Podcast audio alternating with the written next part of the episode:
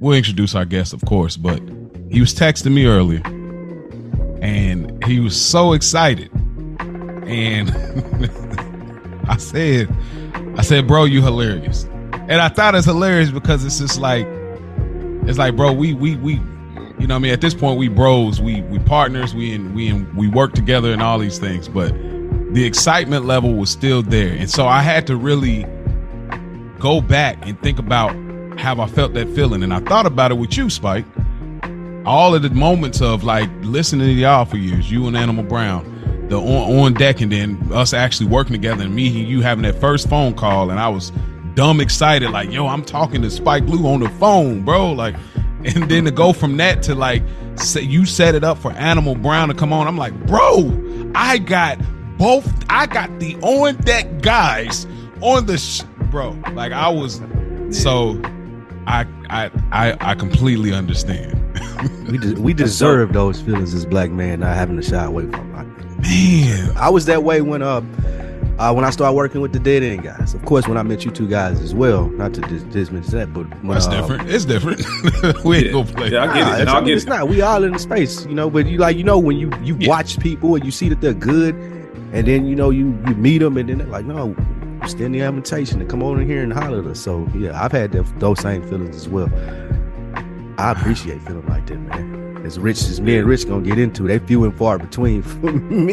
that's So- that's Yeah. that's the amazing. So- that is. The, go ahead, man. Just just bring us in. no, no, no. Go ahead. You wanna Nah. bring us in now?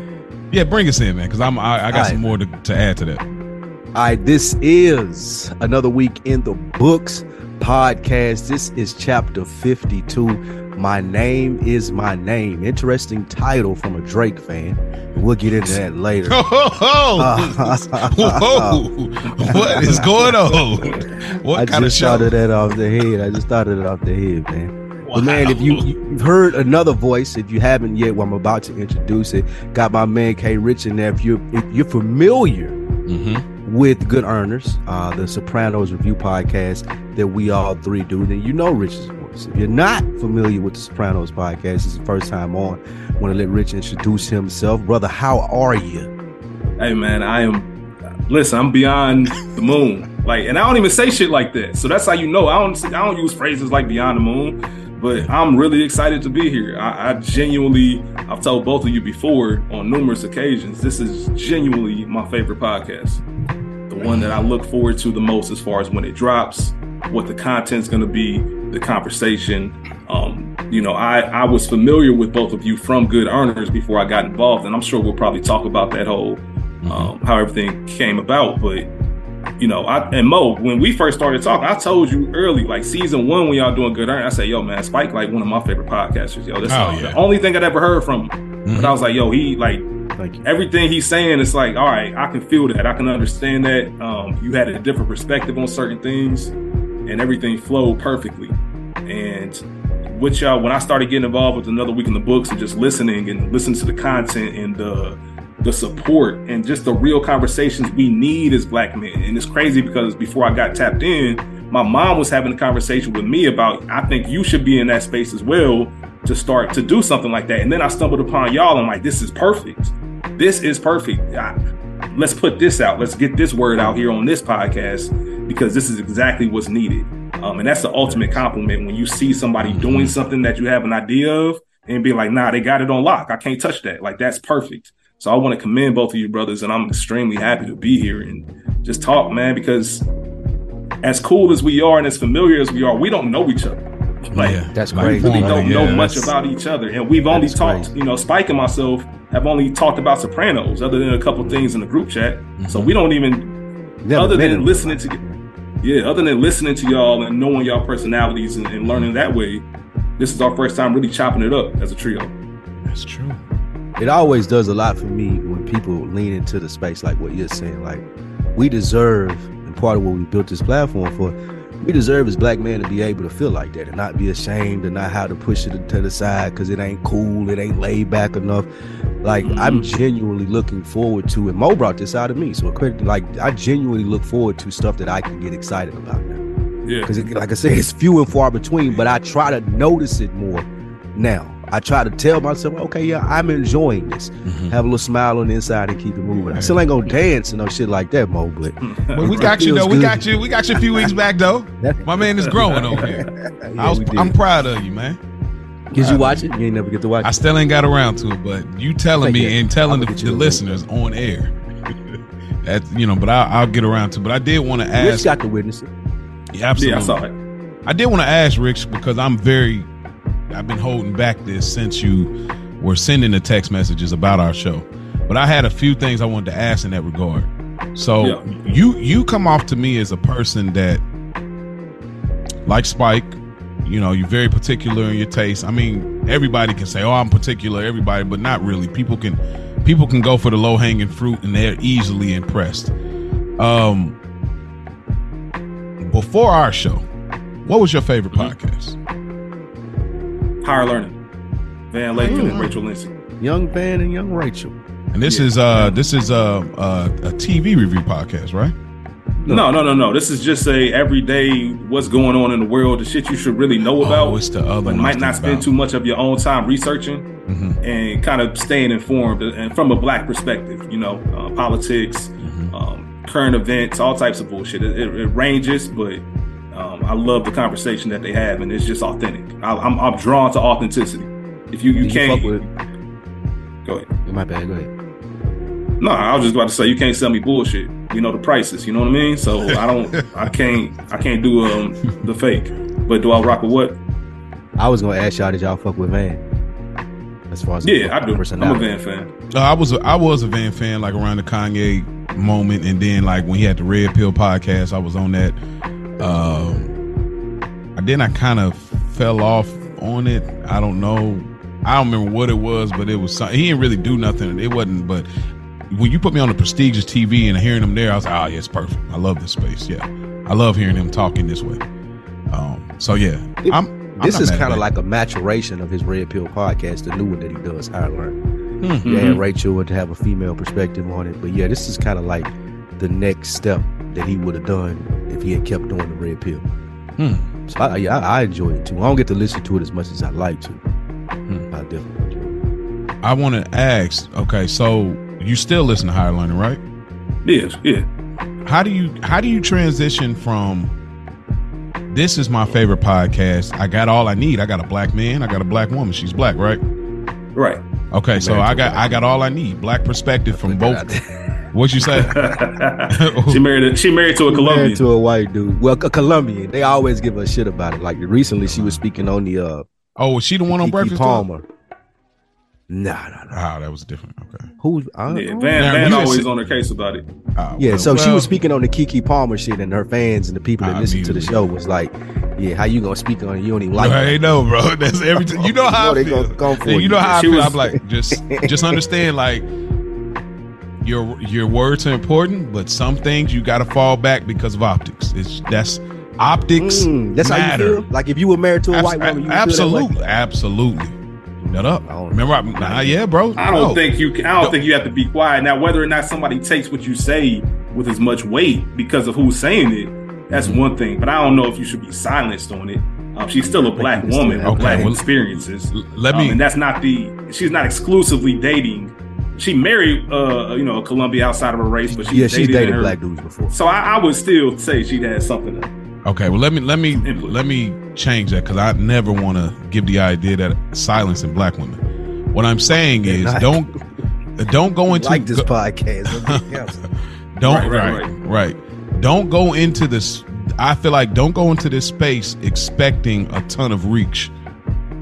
That's what I mean. Understand that. Understand that because of how the optics are and what it's how it's set up. Just understand that part. Don't speak your mind, speak your truth. Doesn't mean you don't have you don't you're not relevant in that space, but understand the optics.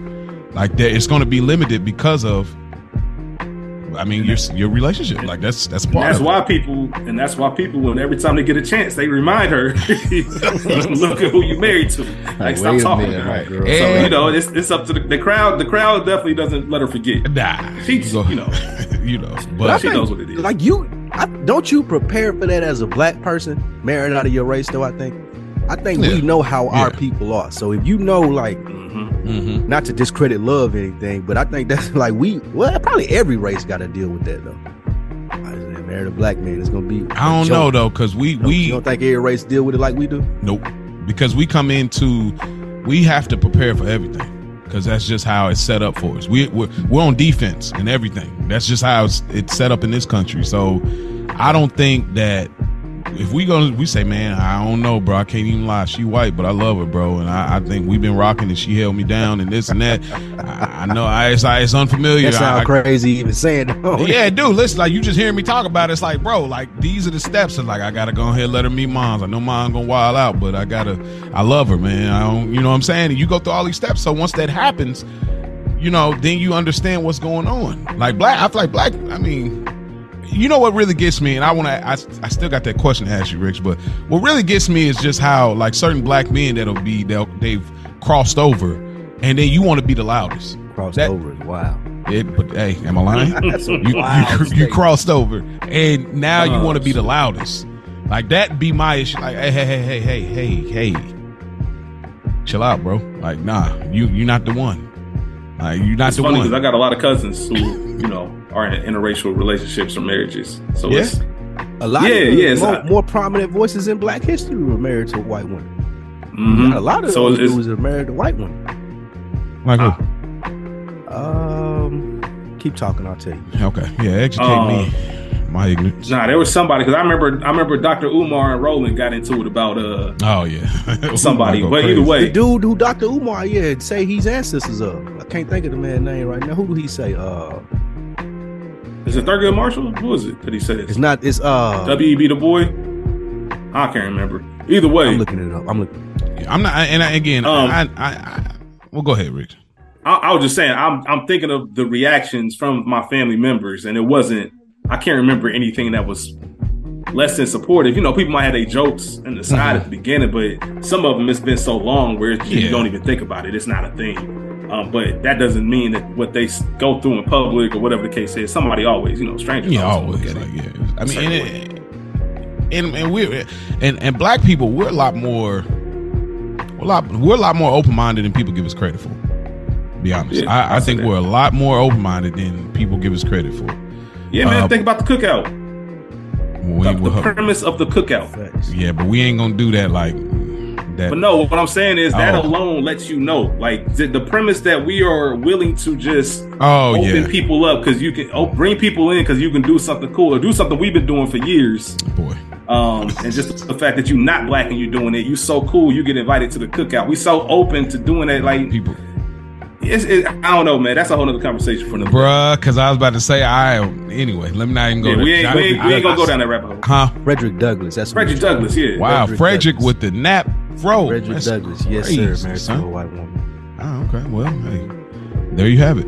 Uh, but Rich, I wanted to ask, in the, on that note, how do you go from? You've already been working with us. We work together. Now we are a team. We we are the good earners. So we are a team. We've now built a brand in our Soprano TV review podcast. You already is rocking with Spike Lou. You rocking with us as a show. You identify well, you identify more with Spike Lou. Let me say that, but you rock with both of us as black men, and you was rocking with it, and you're part of the show. You already listen to Higher Learning. That's your favorite podcast. At some point, you say, "I'm going to check out y'all podcast." You come across our Yeah. podcast. How does it even become your favorite? Because you're already getting your fix. Like, So, higher learning isn't another week in the books. Higher learning is great because it keeps me informed on things, like I said earlier, that I might not normally be looking up in my day to day. You You know, I try to make sure I read something every day, and I try to go to sites like NPR, Snopes, um, those kind of websites just to stay informed. Every morning, the first thing I listen to on my drive into work is um, Up First. It's an NPR podcast. Shut 15 up. minutes. Oh we my are god, the same person. y'all brothers. Mine, I listen to mine is start here though. It's an ABC Yeah. News podcast. Just, start here. just a little 15 First, that's minutes, the just first so thing I do. I hit that. It's 12 minutes. Give me all the news of the day.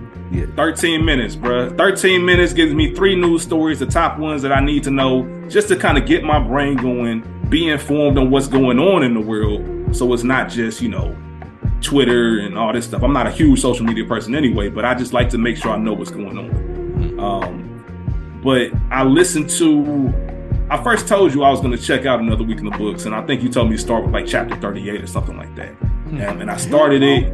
Man, that's a grip Why would you tell somebody to start all the way back there?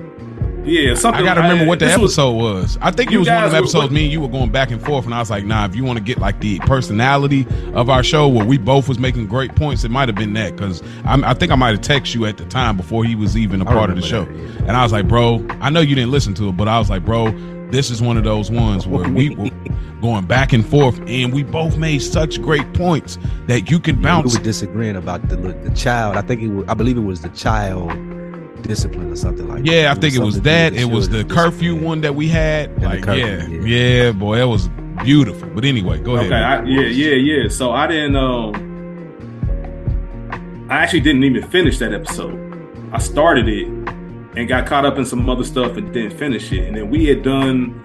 I don't even know if I was fully on Good Earners yet, but I was like, let me go back to another week in the books. You guys, it's been a few weeks, maybe a month. You dropped some more episodes, and when I listened to it and just gave it my undivided attention, I could hear the like you guys say, the elevated conversations that's needed. And that's I'm like an intellectual. I want to learn more. I'm I I accept or I invite disagreement uh, because it helps me learn. I never look at conflict like an issue or confrontation as an issue. Confrontation might be a little different, but people disagreeing is just a conversation. You know, emotions and your feelings it takes it somewhere else. If you can check all of that and just have a conversation, then that's cool. And I like I I take all my emotions out the door because I want to make it a comfortable space for you to be open about who you actually are and me to understand it better and then decide, all right, cool, like or now I'm cool on you. I don't really rock with it. Um so when I hear conversations that take place like that, and you and Spike, you know, I listened just yesterday. I, I listened to, I was listening to the anniversary podcast. You guys mentioned on there about episodes 18 and 19, and that's the famous homework disagreement. And you know, Oh, I've, we've said it before, man. Me and Spike really relate personality wise, so I understood everything Spike was saying, Mm-hmm. but I also understood where you were coming from, Mo. Even though I disagreed with it, Mm-hmm. I do understand because Mo, uh, Spike was actually right. The purpose is to make good content. That conversation that you had, because Spike only decided to listen to 15 minutes, Mm-hmm. was great content. I would rather hear that versus, yeah, I waste, I, I wasted an hour and a half. Though I don't try to hear that shit again. Blah blah blah. It just wouldn't have been as deep. He wouldn't have been able to give a, a real perspective because he doesn't care. If he's if he's like me for real, if you don't care about it, you ain't gonna care enough to dig deep. And I'm, I'm gonna give you the bare minimum. All right, get out my face. Mhm. Like, cool. I watched it. Here's my thoughts. Yep. Cool. I'm smart enough see to y'all next sound like I'm interested and boom, we can keep it moving. So here, so Spike was right in that regard, but here's where he was wrong because we didn't You got to get that off. You got to make sure you got that. it You make sure I let I know. because we did you had a different we had a different understanding of what that purpose of that segment was and that's where you had the idea it's like I, nigga, fire me i'm out i'll trash the dog move on you know what i mean it's like we didn't have a proper understanding of what it was so that's where it warranted that reaction on my end however and that's It was a communication thing. yeah definitely Yeah, and that's communication cool. man. but 'Cause it- man go ahead my bad sorry it spawned. That's cool because not only did it have that moment, but it spawned a whole nother episode. yeah because I'm sure you guys were able to talk off mic. Spike did something that I would do, hit up my hey, listen to this, or let me tell you about something that happened. Am I tripping? Like, what did I did I handle that in the right way? Um, so it gave that time to process it, and then you, that's a real conversation we need to have as black men. Conflict resolution. It doesn't always have to go to that level. Like Yeah. you know, Let's and throw it's cool let's let's throw hands. Let's shoot. Like you're right. Yeah, and I've Like- been guilty of that myself. Just wanting to take it there, and it's like, hold on, man, this ain't even that deep. Mhm. Uh, but real quick, just to wrap it up. Stay, oh, it's the principle though. Nah, it's, Yeah, yeah. it's really It's the principle. Relax. to wrap up my long-winded answer, um, I started listening, and it seemed like right at the time of my life, life where I needed to hear certain topics that y'all were talking about, I was hearing. You know, support. Um, what was the one y'all did before that? The one with Kiki.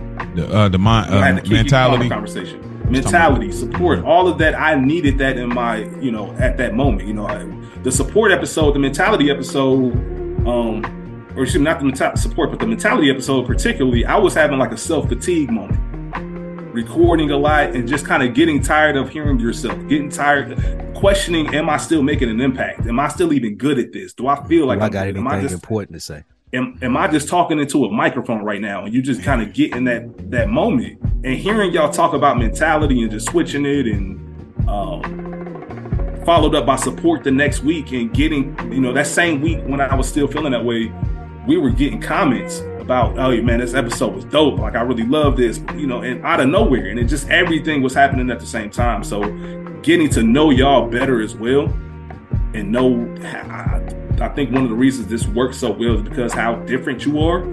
like it wouldn't be the same if it was me and Spike because we are very similar. I love the fact that you two have two different um, points of view. You're Yeah. seven years apart, eight years apart, whatever it is. Yeah. So there's a little bit of a generation gap, Mhm. um, but you're still able to have adult conversations because we don't talk about that enough either. Like reaching down to the next generation. I don't. Every every black man should have an OG, and if you qualify, you should be an OG.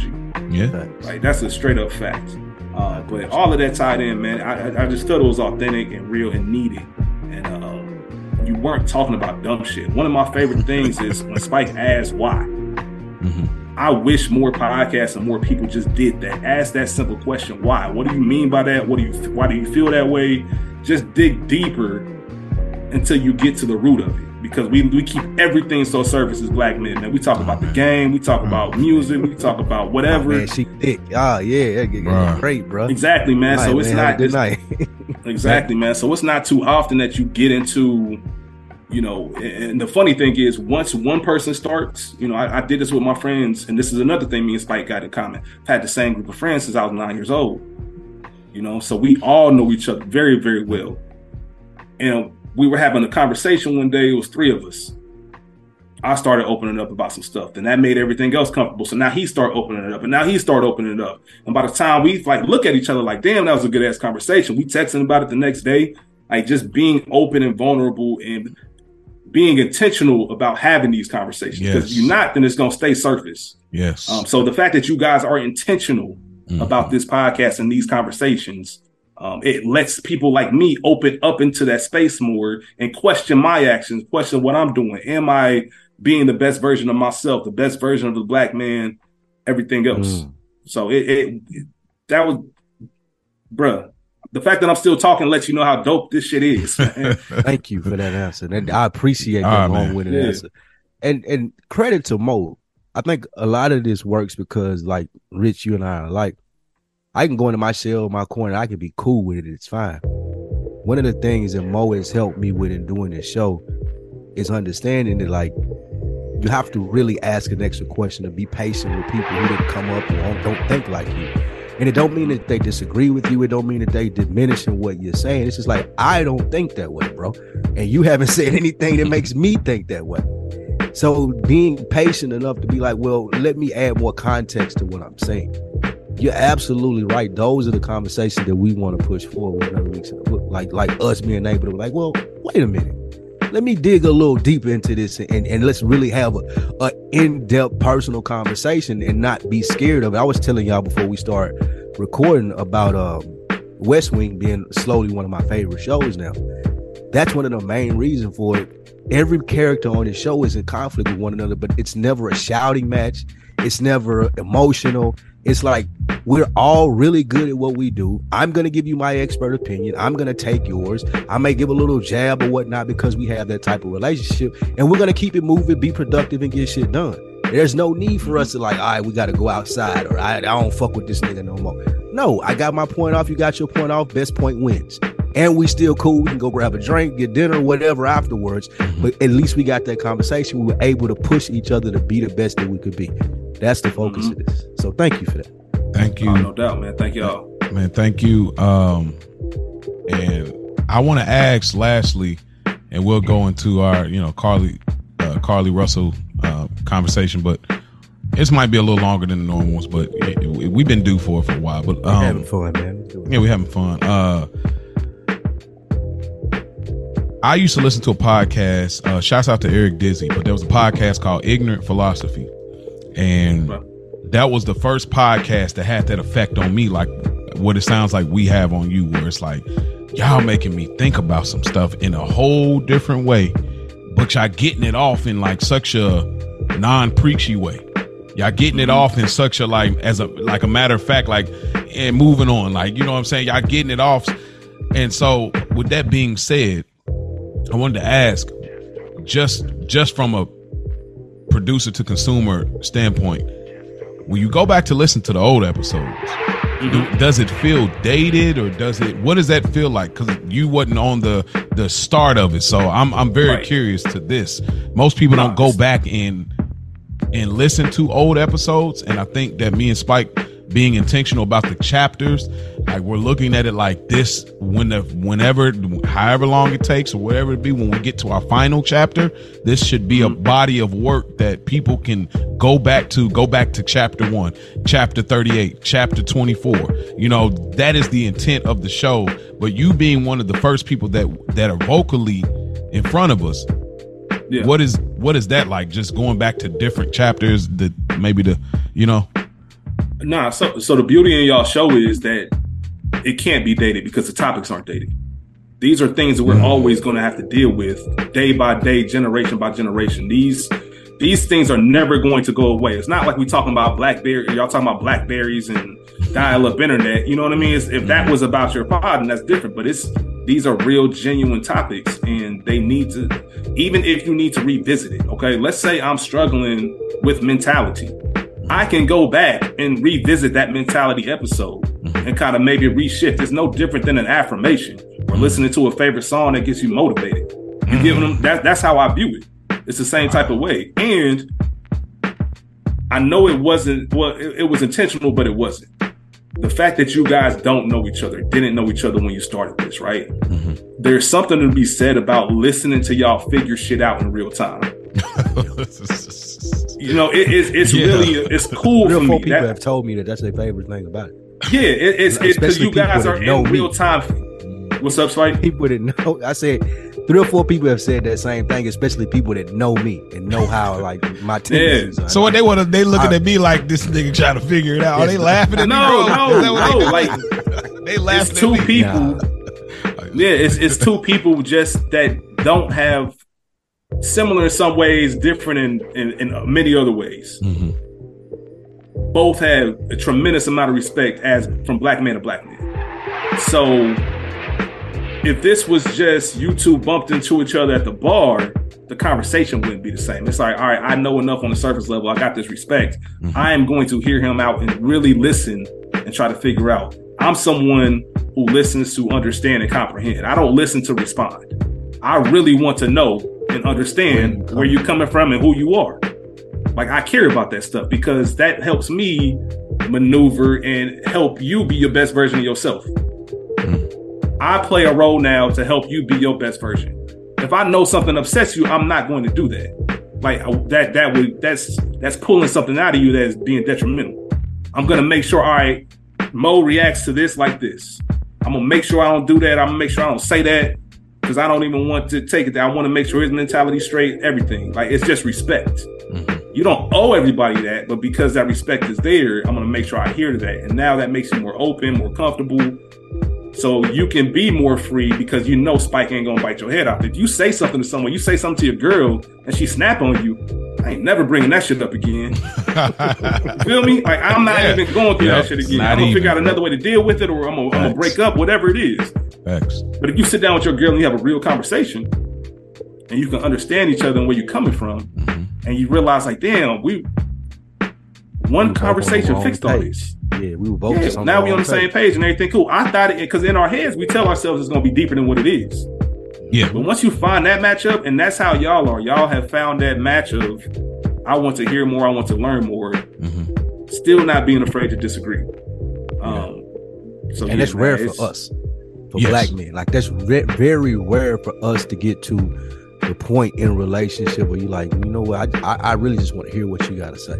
I ain't Yeah. listening to respond or anything. Just tell me what you mean. Mhm. Thinking like adopting that thought process more as black men that helps us out so much more because then you get a full understanding. And this nigga done been through similar experiences than I have. Probably looks at life in a similar way. Has dealt with some of the similar stuff. Though we're not the same, I would still like to know what someone who isn't like me but is like me. What do they think? Up. I So, love look- asking people that question. Now. Like, what do you think? So here's an example. So I just told y'all on the Culture Garden podcast, uh, my co-host, we dropped above the rim today. My favorite scene in that entire movie is when Birdie and Shepard are at their mom's gravesite. When we first find out they brothers and all of that. The reason that's my favorite scene is because it gives Birdie a heart. Yes, Birdie's a thug, he's a drug dealer, he's causing harm in his community, but that scene alone lets me know why he is the way he is. Mm-hmm. So now I have a lot better understanding. Whether I agree or disagree with how he's moving, At least know part of me mourns for the young birdie because he didn't want to be this way. He wanted to have a big brother and somebody look out. He couldn't see his mama crying in the dark with no electricity, no food. I got to do something about this, and it's on me. Mm-hmm. When you in that spot, how you gonna judge it? Sophie's choice moment, right? Mm-hmm. So what you gonna do? So the fact that they show something like that and give that character a heart like that versus just being some thug in the street causing havoc, mm-hmm. I understand that and I appreciate that. You know, so it goes to what Spike was just saying. When you have that understanding, it at least helps you control your reaction. If I, we'll talk about, it, I'm sure, in the Carlee Russell shit, but yeah, mentality and, and, and taking the time to know that everybody has a story. Everybody has a story. I've always been that way. Now that I've always been. It didn't matter when I was in school, the little nerdy white dude. The little, I've always been like an equal footing person with with people. Um, I've just always been that way. So I I, I Been totally. I've Oh, 'cause- always been like extra inquisitive of the, the weird Yeah. dude that ain't over that nobody talks to. Yeah. Yeah. The janitor, I- the, you know what I'm saying? Motherfuckers make fun of. Like, I've always been like, Me too. What he got going? on. I could sit. I could. I could in high school. I could sit at any lunch table I wanted to. Facts. Yeah, that's tight. That's and, tight. and have and be cool with it. Like I was just one of. It wasn't just one group. I, and I didn't want to live like that either. Yep. Like I knew at a young age that in life I'm going to be interacting with a whole bunch of people. Like so, let me at least learn how to learn more about them, and then you find out some cool shit about them. Like oh shit, they open up your eyes to some stuff. Mm, yeah. That speaks to funny reputation. people- it's funny how people react to that though, based off stuff that you like. I, I know when we're start, we're going to talk about reputation and respect.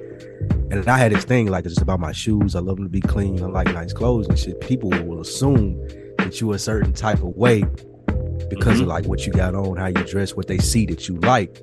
And then once you understand, they understand, like you saying, Richard, like you saying, Mo, like I can sit at any lunch table, I can talk to you about anything. It ain't got to be about shoes or high end clothes or anything like that. They're really taken aback and be like, oh damn, I ain't really in. The, I thought that you were this way, just based off of the, the- Yeah. the perception or what you hold yourself to. So I, I think that's really interesting.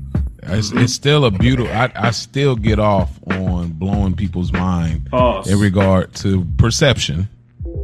Can I finish first, bro? You throw the flag out early. Can I, can I finish the play? Jesus. I, am still I'm Hey, still in the pocket. yo. I ain't even tossed the ball to the receiver. Yo, yet. Golly, get off. That's nuts.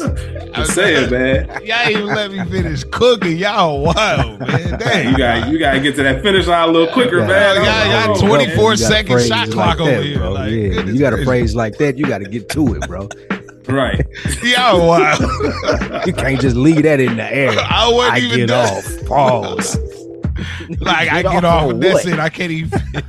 Y'all wild, boy. Oh shit. man. Oh man, go ahead. Hold on, let me ask you real quick. Well, I'm, I'm sorry. Let me. I just got to cut in and ask y'all this. Yeah. I, I, I see this from time to time, and I want to get y'all opinion.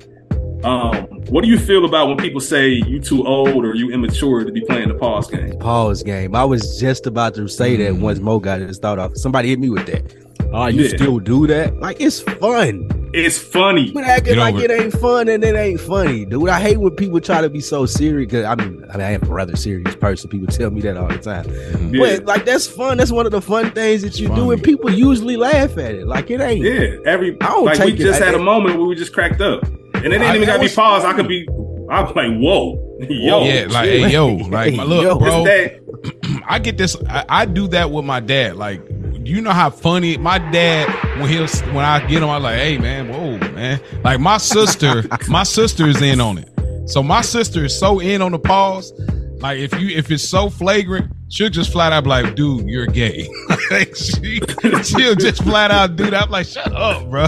Like my sister is so in on the loop with it. So and and for those that if we do have like gay listeners or whatever, it's not about making fun of oh because you're gay. It's more of making fun of like we do with like we talk about Vito uh Spatafore from Sopranos. It's not the fact that you're gay, it's the fact that how you tiptoe around these things and these behaviors that you're doing that makes it funny. Like, you know, you know, and so some shit just crazy to say. it And just be crazy. It's it wild, hilarious. like, It's Fun just to. Yeah, Like, hey, the, bro, what you the, the talking origin about? of pause wasn't even on that. It was just you just said some wild Yeah, shit. you that just shit said was some wild. super I- flagrant. Yo, bro. I feel like uh, you know what would be interesting.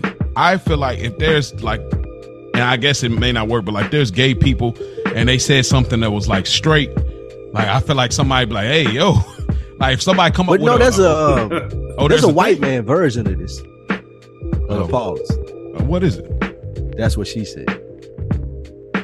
Famous from the office. I still use Yeah. that. I mean, I still use that. I Yeah, mean, but that's their both, version. That's, that's their version. That's the gentrified version almost. That's not it really- doesn't but that's mean still the hetero. same thing, but it's still it's Oh, hetero. That's what I'm saying. It doesn't Pause ain't the same thing, necessarily even got to be anything pause else. It's just Right. I said It's some wild like, shit. You said something crazy.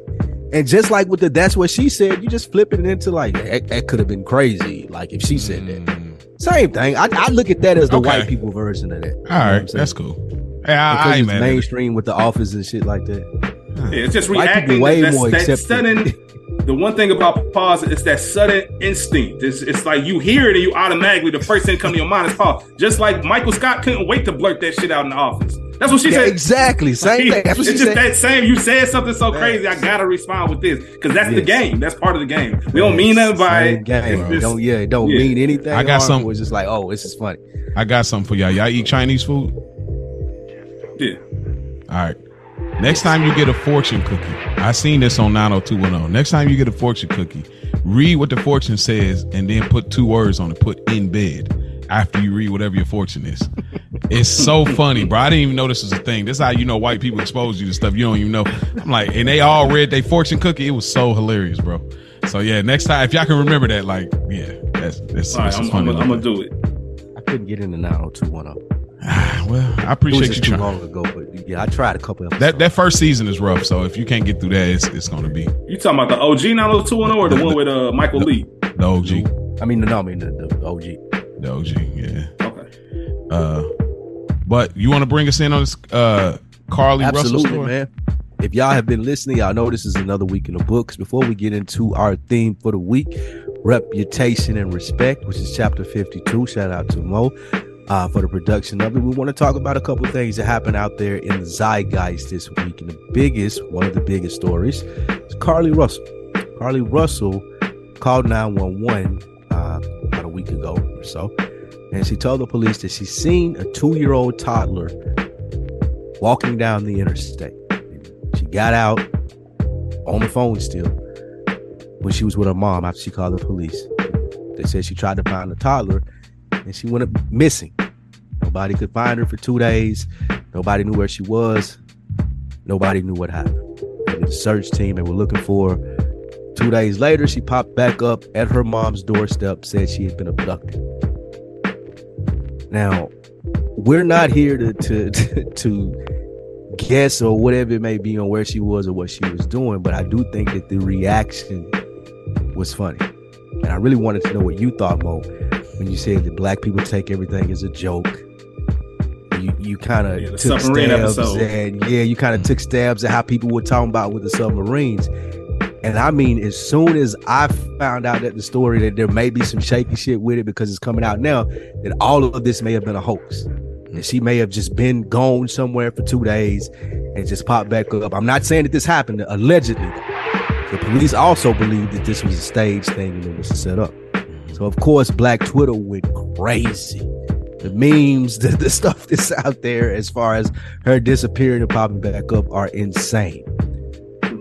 Mo, I'll start with you and then we'll continue the conversation from there. Did you hear about this, being that you ain't a big news dude? This come across your radar? And did you see some of the reaction once she got back? And what you think about that? Did not come across my radar.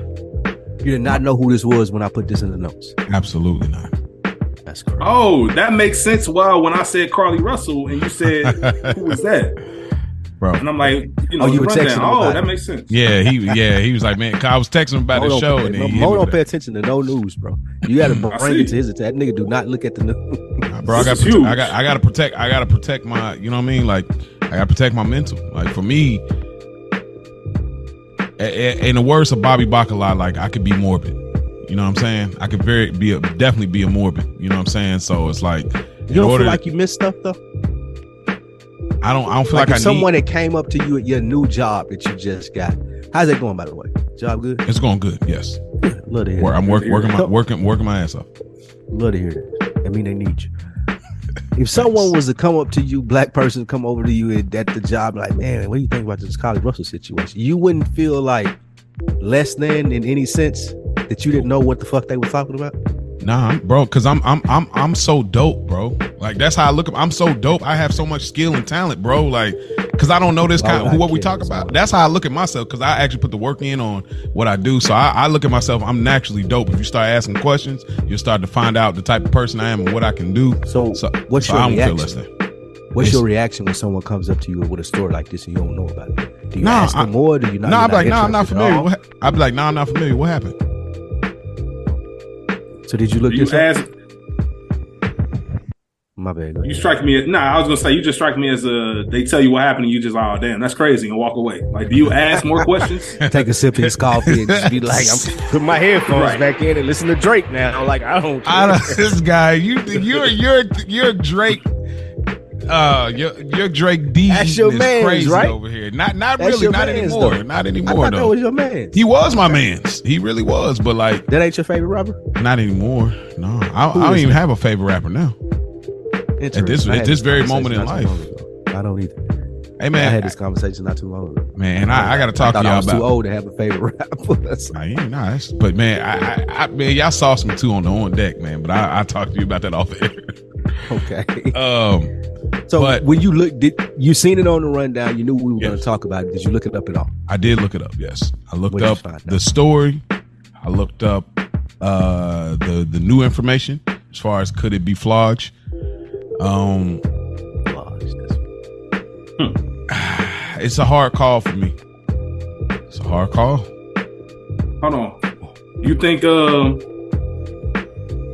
what all right, let me just ask you this way. What percentage would you say she's telling the truth versus what percentage you think she made this up? See, this is so surface for me, bro. I don't know this young lady, so I have no. I don't know how. Just she, no no no no no. I'm sorry. Just based off just like the just like the think- dude that had the press conference. He, based I off think. the I facts think. It, I can. I think if she was still missing, I'm. I'm all the way there. The fact that she pops up, I'm. I, it may be 60 40 60 being 60 flogged 40 being some truth there Forty percent that she may have been telling. the Hold on, truth. all right, hold on, hold on, hold on, hold on. Let me, let me. All right, before I even say anything, let me start by saying this.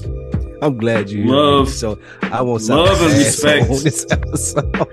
oh you gonna do that anyway what are you you gonna do that anyway why are you acting like acting different today you know how you do I'm just glad I got Listen. company this time. oh okay Listen, man, hold on. I gotta, I gotta start by this, and this is All right. very important. yes Love and respect to black women, man. Mhm. Um, the the trite, the, the the the plight that black women go through Mhm. on a day to day basis, um, and you know the fact that they aren't giving the given the opportunity, all the missing black women, um, how much it takes, and how much the overall uh, mass public disregards um, their safety and everything like that. I, I want to just send love and respect to that because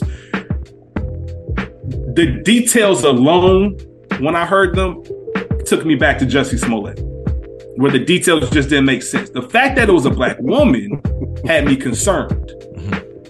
So I can't say that I treated it the same way. I was concerned because I know how that goes. I was, I was, it broke my heart that a black woman was missing. But just from the, the, the, I saw a baby on the highway in a diaper.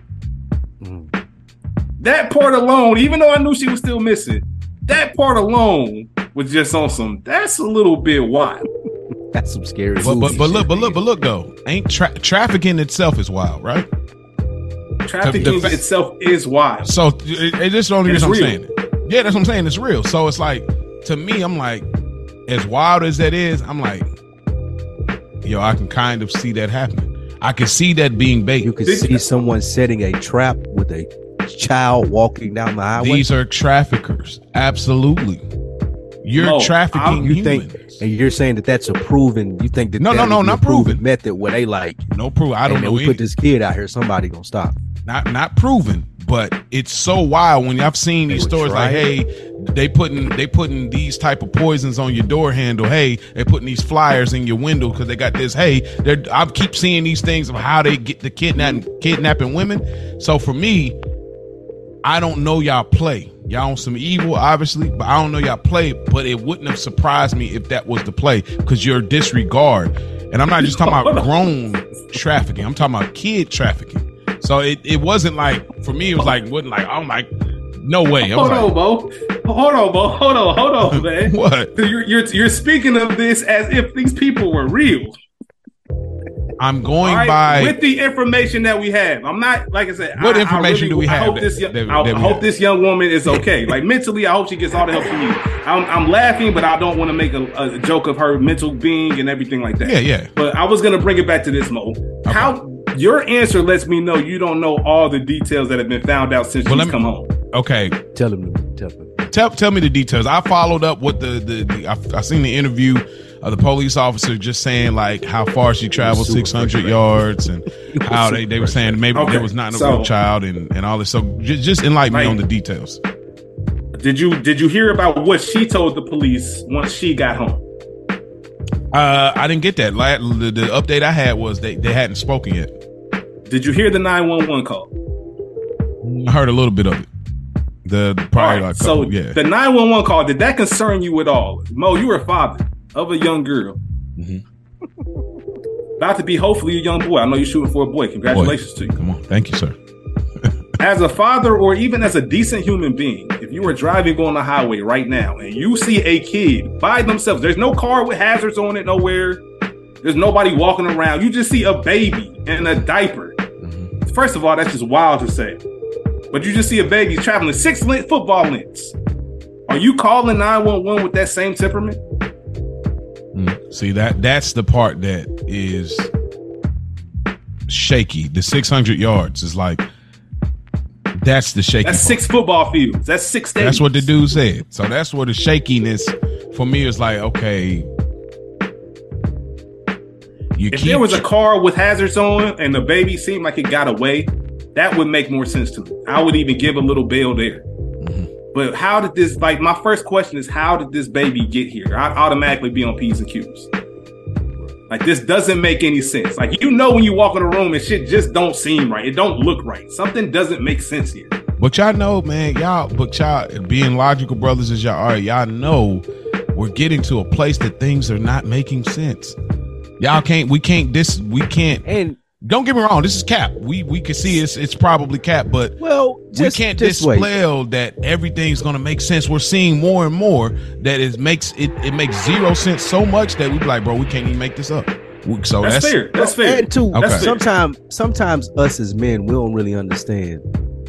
Just to try to just to shoot a little bit of bail, right? Mhm. I never forget a friend of mine that, that, you know that I was messing with back in Nashville a long time ago. She was like, we went to the store to pick up some shit before we were headed to the house. It was like 11 1150 at night. And we we know how hood stores are. You got motherfuckers out in the front. Hey man, can I get this? Hey man, shoot me a couple dollars on gas. Like it's activity going on. So this chick not being familiar with that, I went in the store to grab what we needed, and I came back, and it was a whole like woman in the car, a junkie. Bro, I was so mad. She was like, "Oh well, she just wants us to run her up the street really quick," and she said that she was like, she said that she just needed to go up the street, and then she ran out of gas. Well, I was on fire, and I was like, "You did what?" But she was driving. I ran in the store, and like, it was, yeah, like she was driving. So the woman came up, ran game on her while I was in the store, and, and we ended up taking the woman a couple blocks. Of course, she get there. Hey, I need a couple. nah, Pull off. Hey man, Come ride on, out. she- Pull Bro, off. I dropped the dude off. My daddy See? laugh about this story, bro. But anyway, go ahead. And that's the thing that, and, and that's the thing that I wanted to get to. Mhm. Some people we know, like, no, I ain't buying it. Like, I was just talking about this at the barbershop yesterday. I would have seen the baby there and I would have called the police, but there's no way that I would have stopped. Just in the sense of like, okay, something got to be up. It ain't no way that a baby is out here on the road. I'm the only nigga that seen it, and I'm gonna be the nigga that stopped and cut. Like, nah, I call the police, and I hope the kid is okay. And when they asked me, yeah, it was like three, four miles back. I kept going, bro. I, there's a baby out there on the interstate. I ain't stopping nothing. Get out there ASAP. Yeah, but there are some people Mhm. to like that, that will do that just because they, for lack of a better word, they green. Mhm. So I could see her seeing that if that if that did happen to her, being like, okay, well, let me stop, because it's happened to me before with a woman picking up a junkie. Mhm. So I get that part of it, but what I don't understand is the rest of it. Like, what was the goal? What was she trying to get to?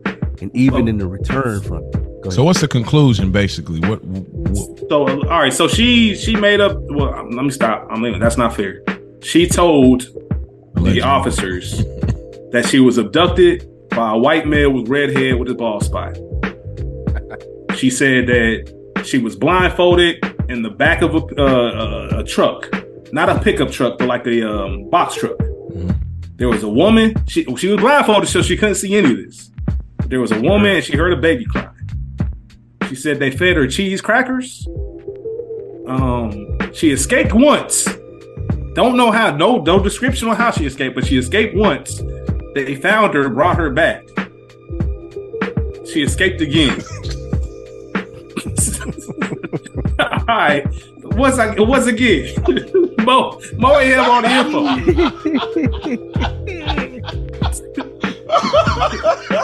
she escaped again. I'm glad that you're here, Rich. I'm so glad. Because you're telling this story way better than I can. oh my! so mind you these dudes ain't do nothing all they did to her all they did to her was blindfold her she specifically said they did not bound my wrist because they didn't want to leave marks i don't know what abductor is that considerate where they don't want to leave marks Right, right. But they didn't. All they did was blindfold her which i don't know why you just don't take the blindfold off but we're not that's neither here nor there. Mhm. because she was making that shit up on the fly from what it sounds like to me. Just using the facts. Like i said in her head we never know what's going on. We never know what mental state she's in. I hope she really gets the help she needs. But she ends up coming home knocks on the door and says she's been abducted.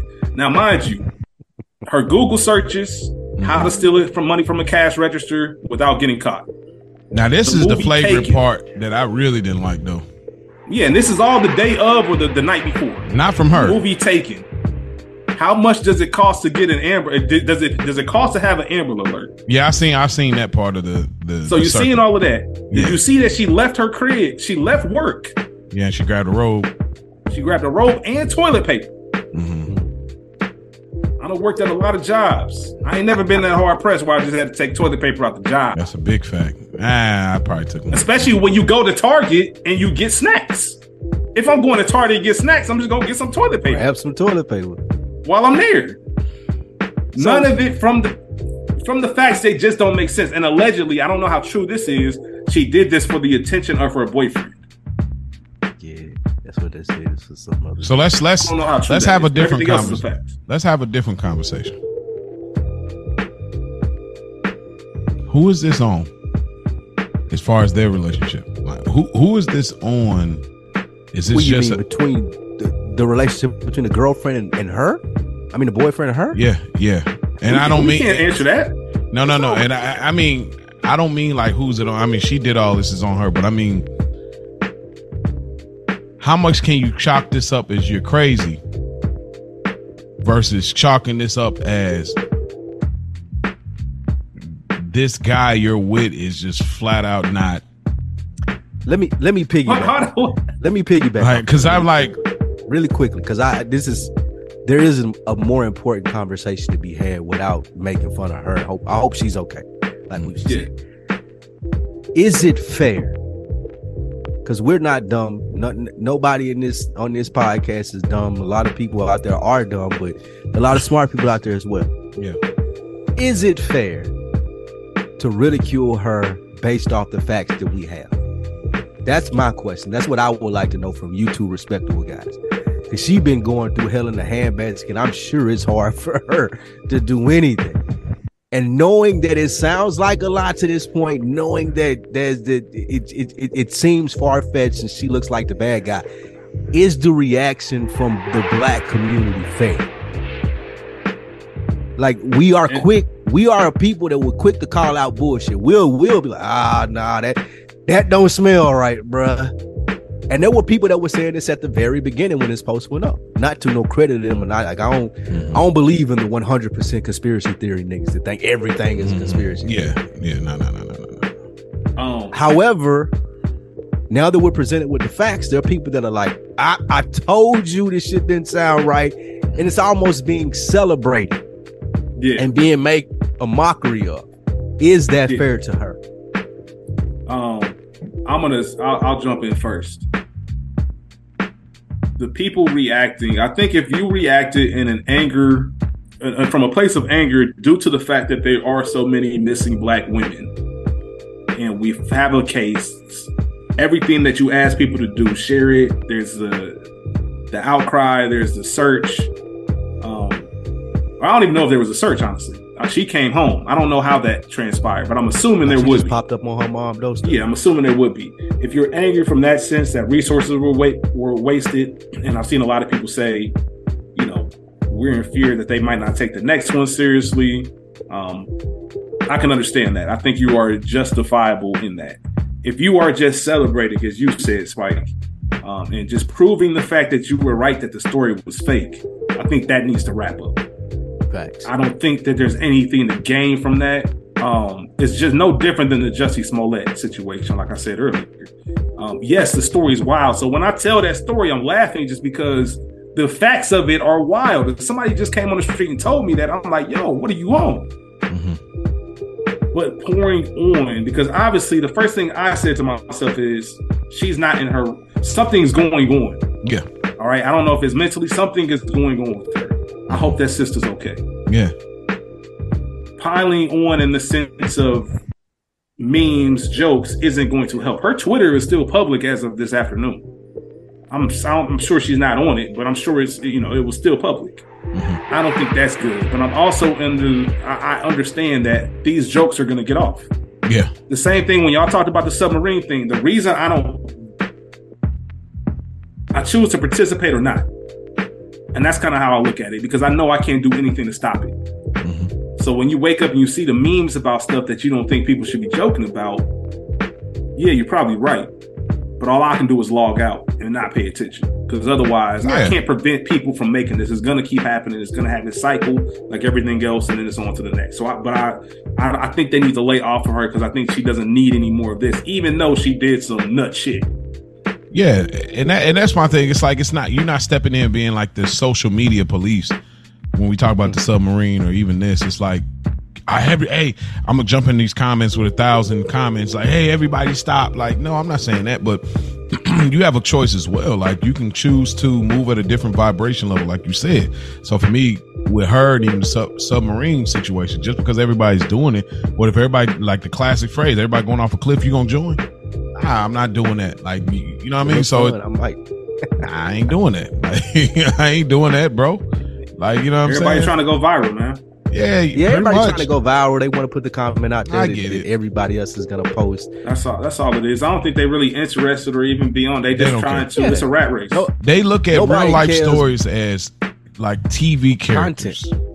This is TV characters to them. Like you, you don't cross paths in my real life when I'm off the internet. So you are are reachable in regards to content. You're you're not a real person to me. You're literally like virtual reality.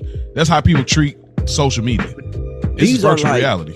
This is like what a lot of the Black Mirror episodes are based on, though. hmm yeah. Like we've come to a point in our society where, again, we don't know our thought process. We don't know if it was real or it was fake.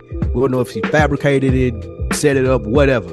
However, she's put herself or she's in the position now where it ain't even about that anymore. It's about the reaction to the viral moment. People responding to your tweets. What's your next employer gonna say? Like they pulling up her AKA pictures when she bought her car. Like it's all type of shit online now that just you wouldn't have had access for or access of before this happened, and you wonder if it was fake. If this was her just trying to get away for two days or whatnot, was it worth it for her now? Because now, like you, you're forever like you're infamous now. And mm-hmm. is that worth it? Like, is that worth you having to go live in fucking Idaho or Iowa and and take another name and and people not knowing who you are based off what you some bullshit that you had conjectured in your head for two days? Yeah, man. Well, hopefully that sister find her way. But I, this is it's just another story. It's just It's another day on the interesting internet, bro. Like for me, it's just Yeah, I think it's my fault. Sadly, Mo. I every didn't mean to day cut is becoming sadly every day is becoming just another day on the internet. yes, unfortunately, That's what we need to avoid as a people. Yeah, it's- It's just the hoax part of it, man. It's, I, I think if it wasn't, if it wasn't such a real issue, like what she faked is something that really happened. Right. Um, Mo, you black girls disappearing, people don't pay attention to it. right. And I think that's the big thing about it. I got and a that's why I question was going to stick. If it, I think she would be able to bounce back a little bit better if it was something else. Mhm. Like I said, the, even the Jussie Smollett thing, I I think people are off that. Like, yes, you're gonna make your joke still, Yeah, but I don't yeah. think any. I don't think that's something that's going to stain him, and he's going to walk around and have to live with that. You got to live with the comments, Mhm. um, but it's not as serious. You did that to yourself. Versus, it looks like she did this to harm many other black women Mhm. if that ever is in the, if they're ever in that situation or whatever the case is. It just, and I want to say allegedly, even though I'm 95, 98% sure that she fabricated all of this. Yeah, Um, but that speaks to what I was talking it- about last week. I was she like, did it, we don't know. you don't know where you you don't know where you at, and now the extreme level is going crazy. Like I talk about, when you go through your life. We all been in our twenties. You don't know where you at in that moment. You you turned up, you live, you everything until you get older. At our age now, you like, bro, what was I thinking? And now the extreme level has turned up because of the generation we in. Mhm. If she's blessed to be able to not have to do time for this, she's gonna look back at this like, bro, where was I at? Look at the extreme level I took it to, just to be. I'm just playing. You know what I'm I saying? think the So only thing she could, I think the only thing she could even get charged with is like the fake 911 call if they determine that. Awesome. Which, like I said, it, it just it Okay, so doesn't I help her case filing. that it doesn't help her case that a baby was uh a baby in a diaper was on the highway, six football fields, and nobody else called. Nobody. You get a car crash. If a car crash happens right now, Mhm. there's gonna be 20 people calling it in. It'll If they pop see a up on your baby, they're gonna lose their mind. drunk. If a motherfucker driving drunk, but look, just look, suspect, I- hey man, somebody driving crazy. People call Yeah. 911. yeah, people do. But let me ask y'all this. I've been thinking about this for a grip. I wanted to talk a little. I may hold off on the toxicity conversation because I do want to talk about that, but I'd rather save it for actual subject. But I do want to ask, with this whole thing with human trafficking and being as real as it is, our community back in the day, because now we're more enlightened, we used to really put a lot of light on pimping. But isn't that human trafficking? No. No. Why isn't? Because they got a choice. Hoes that- make pimps, yeah, hoes make a decision to be hoes, man. Mm. These most of the human trafficking, I'm not sure. Like, I'm not real versed in how that world is, but I Yeah. do know a little bit about pimping based off documentaries and just growing up in that era. Like most of those hoes make the decision that they they want to be hoes. They need protection. They need guidance in the game But- that they in. But what if the They mental? selling pussy. But what if they mental is not really actually there like that? Because I imagine there's a lot of them that wasn't mentally there based on trauma, based on so many other factors. Manipulated. Yeah, That's life. that's traffic. What else is gonna happen? I don't That's- that's traffic. That, That's, that's, sex life work. though. That's just sex work. That's Sex not sex trafficking. That's sex working. Like there's a lot of girls that don't have pimps that are not prostitutes today that have been manipulated to think that oh OnlyFans is gonna make me a lot of money. So they'll set a camera up and they dance naked and they do whatever they want to on OnlyFans and they call themselves sex workers. Hmm. It- it's just it, it's it's it's just a part of the reality of the world that we live in. I don't really think it's manipulation. It's niggas that are better at it than other people as far as I'm gonna manage this bitch and make sure that I can maximize the profits off what she getting. And I'm not speaking that saying I condone it or whatnot. Again, we and Rich talked about it at the top, but it's just the understanding of it. I wouldn't. I'm not gonna feel sorry and say, "Ah, man, she's like that poor, that poor girl, man." Like Selling somebody for a profit. That dude. Selling somebody That's her profit. choice, though, right? Just like sex work, if we're gonna be, if we're gonna say, "Hey, let's celebrate sex workers," and that's just their choice, their body. If a girl makes a choice to like, I'm gonna side with a pimp, just like you working with an employer because he's gonna provide me with benefits. He's gonna be able to make sure that I have the best protection when I'm out doing what I do. Like, who, are we if we ain't in that world to be like, "Oh, you're being manipulated. This is sex trafficking." That's their lifestyle. I've been processing this for a bit. I was like, to say. man, we thought that was. I was like, boy, we thought Sounds that was fucked cool. up to say it do, but like, I, No, I, mean, get what you're yeah, saying, but I was just like, boy, we thought that was cool. Like, I mean, we used to literally go through schools talking about we was pimps. Like, I just thought I've been thinking about this for at least probably a four or five homeboy- months. I had a homeboy growing up for the most of his life. That's what he wanted to be. He looked at all the documentaries, listened to 8Ball and MJG, like Yeah. him, like that. That nigga, like if you asked him up until probably age ten or eleven, the nigga was like, "Man, I want to be a pimp when I grow up." Yeah, bro. We that's think That was accepted. yeah, bro. That's But, how we. all right. Yeah. So Mo, I think the reason, and this is this is this can be a topic for another time. Diving into the influence that you guys have talked about it before, but influence music and just rap and hip hop has had uh, from multiple different levels. Um, because you know, being a pimp to me, I didn't get that from Iceberg Slim or anything like that. I got that from music.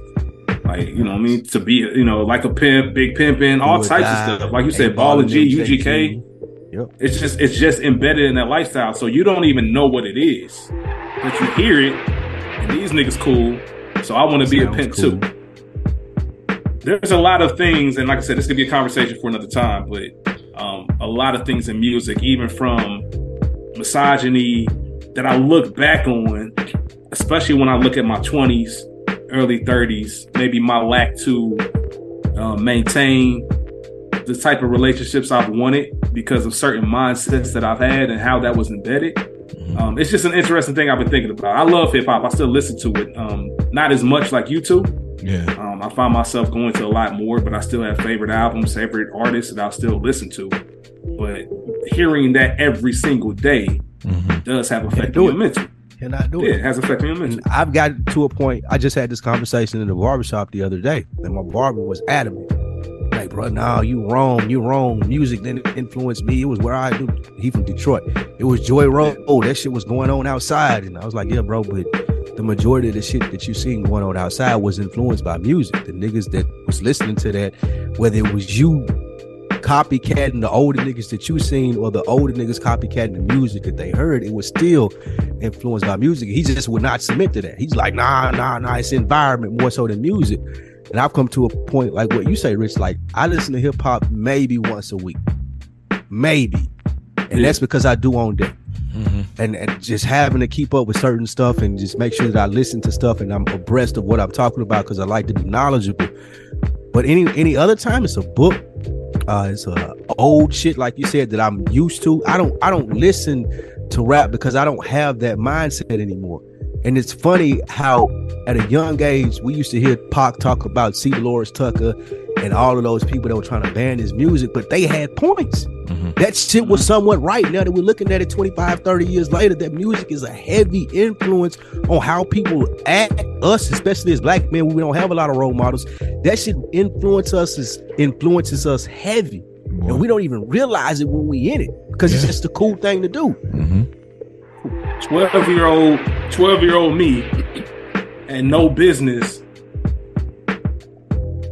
Start for nothing. Y'all be fronting me, give my heart to a woman. Not for nothing, Not never nothing, happen. I'll be I'll for- forever. and we know it word for word. Mm-hmm. Had no And you- idea what that meant. And, and you're trying to figure out how to implement this on the girls that you're talking to.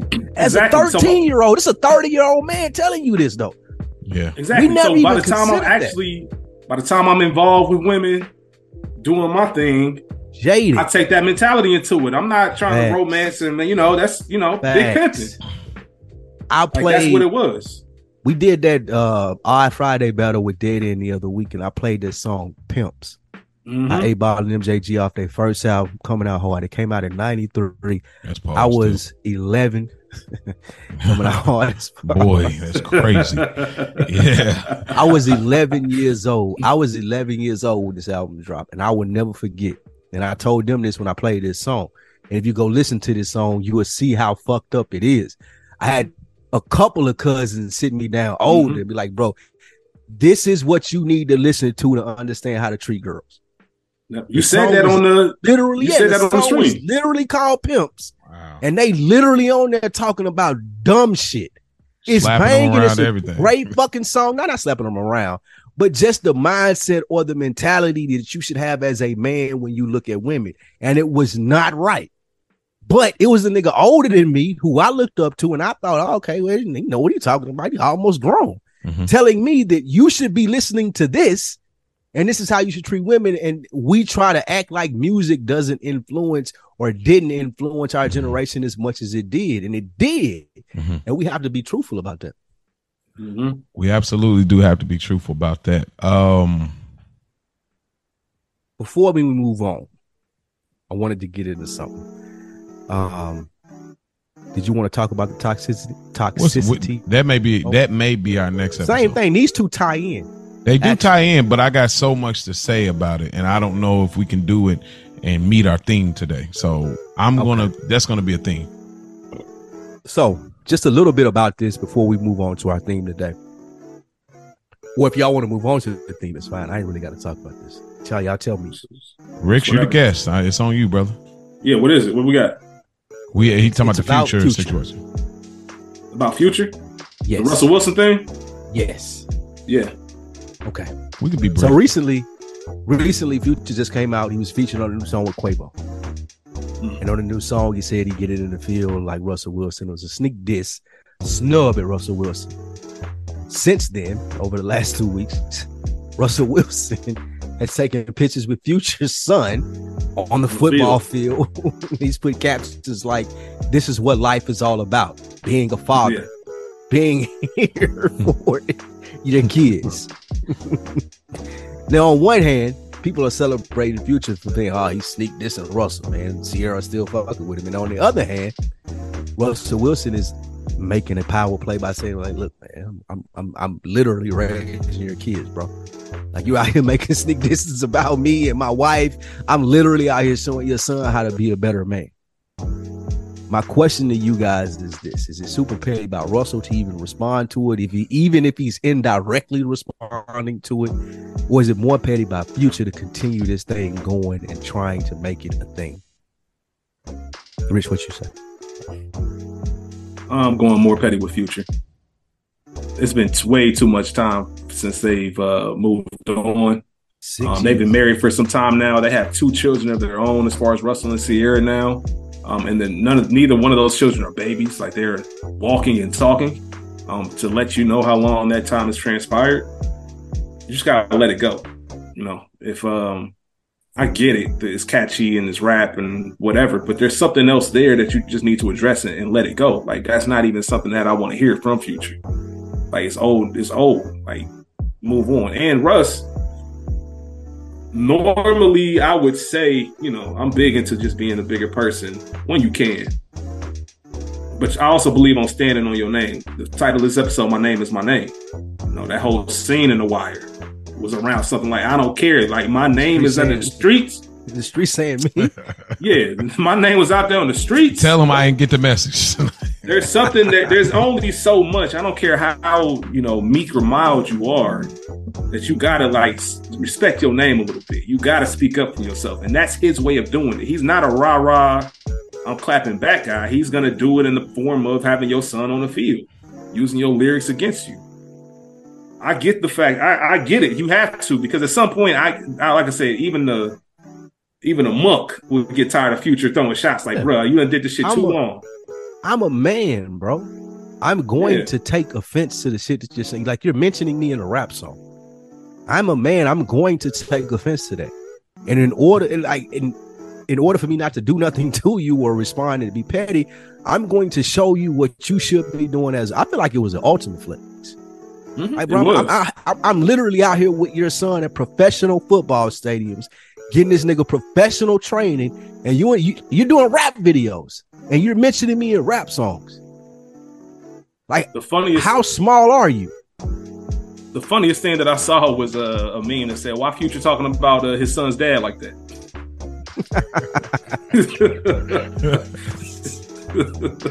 But that's real though. It, it, it goes it goes to a just the mindset that we have sometimes as people.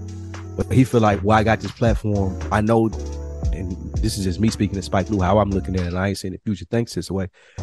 But in order to stay relevant, in order to stay popular, I know that I could say this and it'll get a reaction. I'm a rapper. This is my job. This is what I'm supposed to do. So I put that in front of my actual priorities. I don't know if Future take care of his son or not, but the appearance of it is when I see Russell Wilson out there at the Seattle Seahawks professional stadium with his son, and his son saying, "Hey, I want to play three sports, and I want to do this." Like it, it makes me think that you're lacking at your job, and what you're paying attention to is not really as relevant as it should be. Like you paying attention to who your baby mama fucking versus what my son is doing, Mhm. and that's crazy to me. nah, it is. And it's crazy It that is. niggas champion. I've had like it's niggas in my group chat that that are championing this, and they're like, "Oh well, man, Russell's lame and Future, he got off because he said the bar." But I'm like, bro, are you serious? Let me let me see. What's that? in. Why does that? Why does that even Future's? Like, I don't. I don't know, man. Future's lame. Let's call it what it is, bro. You messed up. You had a good one and you crying about it. Future's lame. You're lame, bro. He's sitting there stepping in, raising your child, and you keep going at the dude that's stepping in trying to make the situation work. He ain't thinking about you, bro.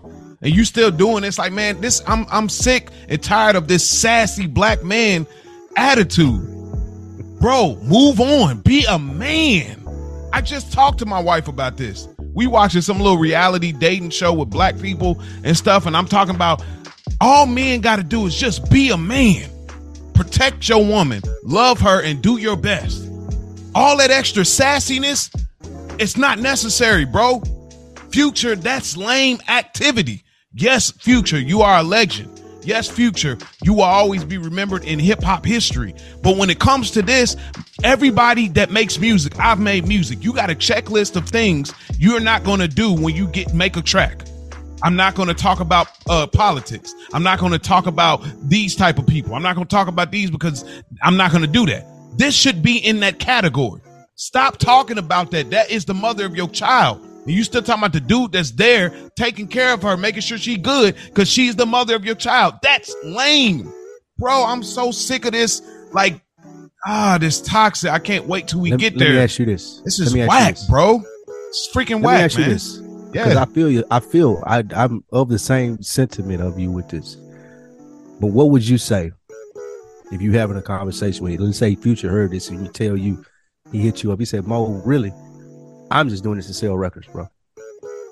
Like, I know that people are going to respond to this in the way that they did, and it's going to get more clicks. It's going to get more impressions. It's going to get more features. And I'm a rapper. My job Mhm. is to make people engage. Mhm. So if he tells you, he hears what you just said, he's like, bro, I'm just trying to get people engaged. I agree. Russell Wilson is doing a good job. What would you say to him then? I'm going to tell you again. When do we draw the line as a man? You- So your job is more important than your morals? Is that what we doing? When people tell you, oh, you have to take a bro, you know how many interviews I was doing? They was like, oh, you have to take the shot. Now, anybody took the shot when the, when COVID was around, by any means, that's your choice. But I'm not gonna have no job go against where I stand. So when you are a man and a job can say, oh, because I'm a rapper, I got to move the needle because that's my job. It goes against what you're standing on when you say, no, I actually respect dude. That's lame to me. When does making money surpass what you stand on? I'm, I'm bro. I, we got to do like black men, black famous men that lead our community, or at least people look to in our community. We got to stop doing that. That's trash to me, bro. I don't respect it because you better than that. Like when we found out Future didn't even do drugs and he was talking all these songs, it was just like, bro, you might as well stop making them songs. Actually, it's respectable that you don't even do He drugs. he doubled down on it.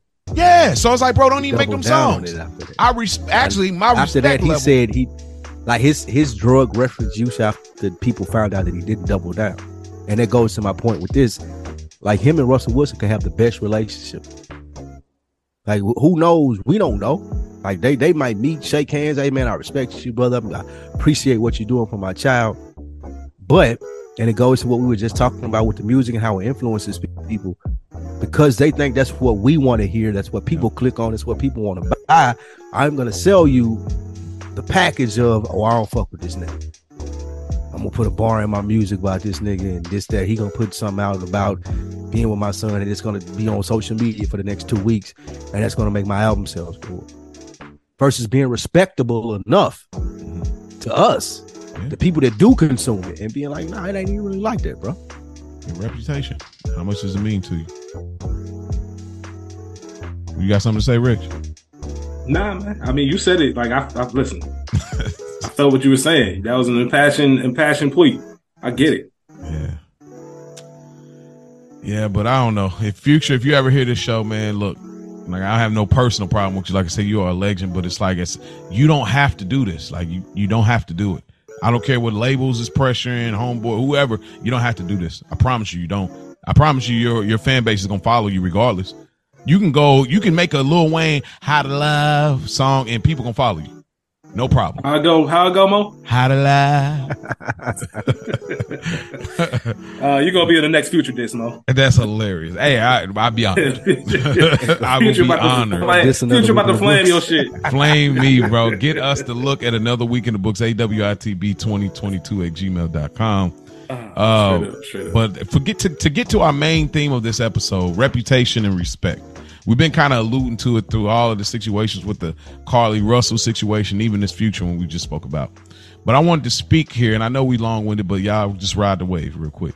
Uh, growing up as a kid, and even a young boy, we talking maybe high school, both y'all. What was your reputation amongst family, and what was your reputation amongst friends? Or were they the same, or were they different?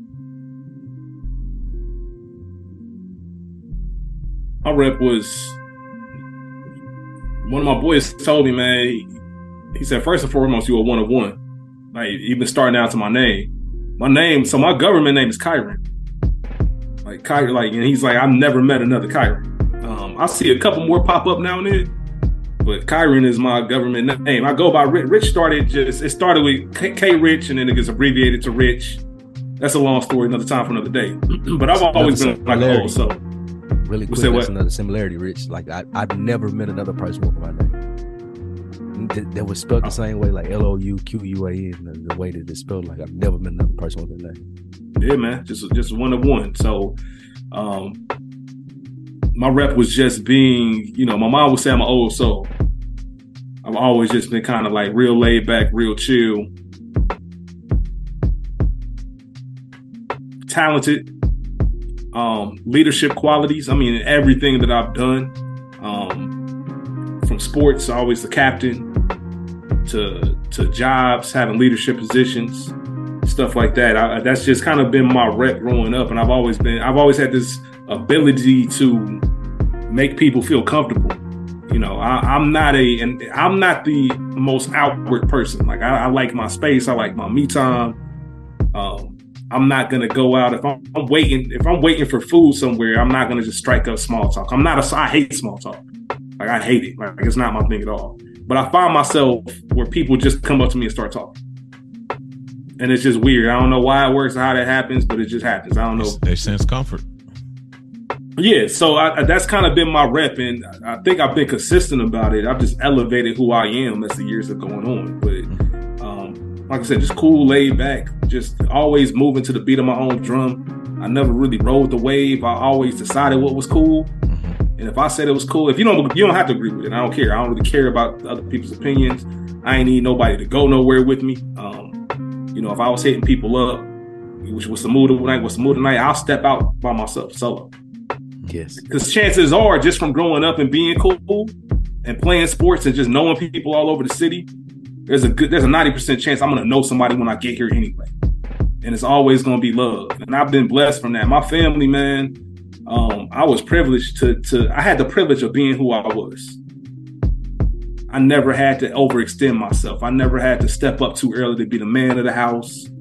I never had to uh, you know, there was no sad story. And it wasn't like some suburban, you know, all that. It was just more so my, I came my, my boy JP said it the best. You come off as your family gave a fuck about you. So I give a lot of my credit to my family and my friends because I'm not who I am without them. You know, I'm a good person because they're great people. You know what I mean? I, I'm the way I am because I've learned from all of them. So, So a, you say it's a straight line through. Yeah, straight line through. I've grown and there's things I still want to get better at, man. There's still a lot of things that, um, when I'm passionate about something, it's so extreme to the point where if I don't care, I think I said it earlier, if I don't care, I don't care. I'm not going to give it that same level. I wish I did a better job of seeing things through. There are certain things I didn't accomplish that bothered me. I never finished college. I went, but I didn't finish. Same. And part of that is because I never, I was never in 11th grade saying that I want to be this, like I want to do that. It was kind of those like, we're going to try it out and see.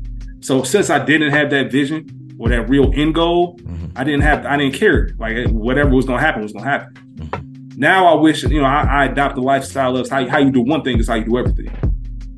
And I wish I took that mindset when I was in school. Because even if I didn't care, I could still give it my best just out of self pride. I want to be the best that I can at this. I've adopted that more into my 30s. But there are so, certain things, even relationships. I wish I would have seen certain things through versus just being on some man, fuck this. I ain't got time for it. I'm just on to the next. I'd rather be by myself and do what I need to do versus deal with the bullshit.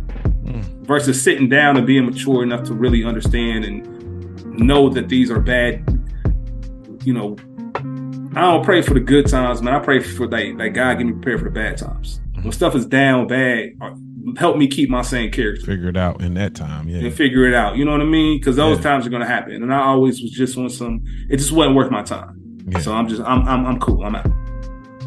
What about you, Spike? Well, how do you feel about That's your good. reputation? That was really good. That was really good, man. And again, I appreciate having you on, Rich. It makes me feel less of like a, a one-on-one. I'm glad that we've had some similar experiences. Yeah.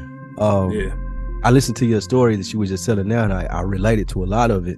Some of the differences were in my family. My people always knew, like you said, your family. You could tell your family gave a fuck. My mom was that mom, like they Yeah. gave a fuck. Not from a sense of I'm showing up to every football game or I'm signing every report card, but nigga, you're not walking out of this house as a lesser representation of what I raised you to be. Your clothes are gonna be good. You're gonna be neat, neat. You ain't gonna stink. Like nobody is gonna think that you come from no struggle background. That ain't what we do. One of the benefits that I had from my family was I was one of the only men, boys mm. growing up. Like my mom got three sisters. Excuse me, she has two sisters and one brother. The brother moved away. My grandmother wasn't married. My mom wasn't married. Neither one of her sisters were married. All of my aunts had females as children. I was the literally the only boy around. So you get a different perspective and you're treated differently, like to what you're saying, Rich. Like it, it Mhm. wasn't a sense of you're spoiled or anything like that. It's just like you're the only man around. You start to understand how women think, and you, they just treat you differently because you're the only man around. And you start to process that, and when you go out into life, you, you see different things. I'm similar to you, Rich, when you say like I'm not the person that's overly excited or exuberant about things. I'm in my own bubble. People will ask you about Lou. They say, "Oh, he's quiet, he's laid back," or it is unless you know him. And if you Yep, do know him, exactly. he gonna share a lot with you. You're like he locked in with you, but it takes a long time to get to that place with him. So my Exactly. reputation has a lot of the times been based out of mystique. Like a lot of people are not sure how I should be treating him. I think he's this way. He runs with these type of people, but I'm not sure he's a 100% necessarily like them. So I don't know really how to treat him. And then I'm not giving you too much information because again, I'm reserved, I'm laid back. I'm trying to peep the scene, so I ain't overly talkative. I'm a person that people have to figure out, and I take pride in that. I like that. Bruh. I'm Bruh, not trying to be mysterious. I'm not trying to hold nothing back. However, I do want you to do work to figure out who I am. Like I don't just volunteer free information. I don't just fuck with everybody. And that goes a long way to what you're talking about when you're saying your personality and your character. It's not that I'm standoffish and I don't fuck with people. It's just that it has to be some authenticity to what you're trying to figure out about me. That's what I respect. Genuine. Right. It has to be genuine. And that's I think where you and I relate a lot, Rich. As far as like I don't I don't appreciate ingenuine interactions.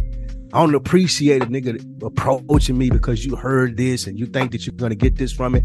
I appreciate a motherfucker genuinely trying to find out where am I coming from. That's one of the things that I fuck with Mo so much about. We had Mhm. that conversation that he was alluding to earlier. He was like, "Oh, I'm on the phone with Spike Lou. One of the things that I was trying to understand and like because he did he did send an email before. He did try Yeah. to reach out. One of the things that I was trying to understand, like, where's this nigga coming from? Like, is he- why? is it the cheap come up? Yeah. Yeah. Is it for him? Is it like, oh, I'm just gonna be fucking with him, then I'll use this to move on? But it didn't come off that way. That's why I fuck with Mo so heavy. It's it's really genuine. He's like, no, I'm really trying to understand you, bro. I'm trying to Mhm. understand this. I want all the game you're trying to give me, and if I could give you critiques, I I'm, I'm more than happy to do that too. Yeah. But that's the type of person that I am. I value those type of people in my life. So a lot of times that adds to my reputation of being all these people have called me standoffish. People have called, oh, he's quiet, he's reserved. And those things do ring true to people who don't really know me or haven't mm-hmm. taken mm-hmm. the time out to try to get to know me, to be like, nah. Because my closest friends, like you're saying, Rich, I, my closest homeboys, I've been homeboys with them. Like my longest home, we we met in first grade Yeah. to this day we're still cool. Like Yeah. that's probably one of my best friends. I'm a godfather to his son. Hmm like and and and we've been cool that long. We talk about dro all the time on the show mo. Reaches like i met him when i was 11 10 years old. And all of that us having those long-standing relationships because we really try to find out and accept each other for who we are.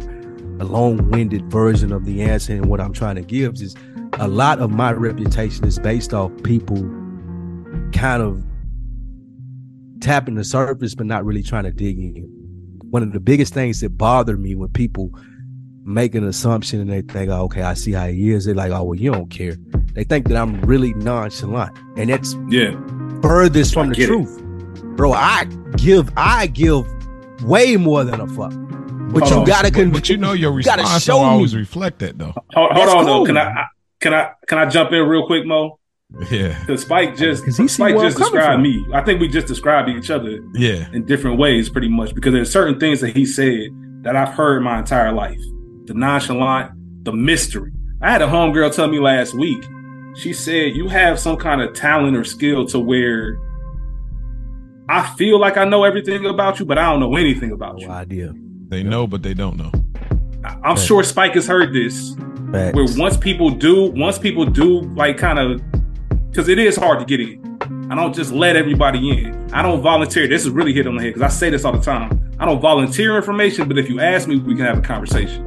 but I'm not just gonna come tell you. outright and just tell you stuff. Mm-hmm. I'm very reserved. I'm very um private in that sense. Mm-hmm. You know, it's everything's on a need to know basis. Mm-hmm. You know, I'll share my life experiences through conversation, but that's the case. But I'm sure people have told you, "Oh, I didn't think you were going to be like this," because they Mhm. already have an assumption because I, of how I carry assumption myself. of you. I'm quiet because I'm peeping the scene. I want to know every. I'm observant. I, one of my strongest strengths that I would say I'm very self-aware and I'm very observant. Like I know exactly what's going on, almost to some Jason Bourne shit, where he can look out the window. There's a car out there with this license plate. I'm just I've one of them type of dudes. everything, my nigga. Yes, I've looked at the license plate. I know what the jeans. Like I, I, I know all of this shit. I paid attention. Like I'm, it, I, I can drive. I can drive at times, and it'd be like nighttime, and and I might have a passenger with me. I'm like, oh yeah, such and such. They, I don't know. You see that person right there in the passenger seat of that Buick, and it'd be parked. You know, how do you even see that? It's just I don't know. I'm just Look. observing. I'm always on the lookout. Mhm. You know what I mean? But um, go ahead, Mo. Go ahead. Mo, yeah, what was your question, Mo? You said Well, sometimes it seems like when you respond to people, what? Well, hold on. Before I ask the question, just to give kind of my my reputation, like as a kid, like my mom used to say, like you like boy, you like a philosopher, because I just always had questions and I was always curious about stuff, and I just always had a great imagination. You know what I'm saying? So that was like my reputation as a, a kid. As far as school goes, with my parents, like I was low key, maybe even high key and under underachiever when it came to education which why when I went to college it was like a, a 180 it was a complete flip. And when I did go to college my reputation changed because that was when I tapped into okay this is my ability. My ability is that I'm creative and I don't necessarily have to be the most book smart but I'm very creative in get, getting to the solution. And that changed my trajectory as far as how I felt about myself. And then from that point on, we were doing music and recording and be- being grown, taking the initiative to actually make my own music.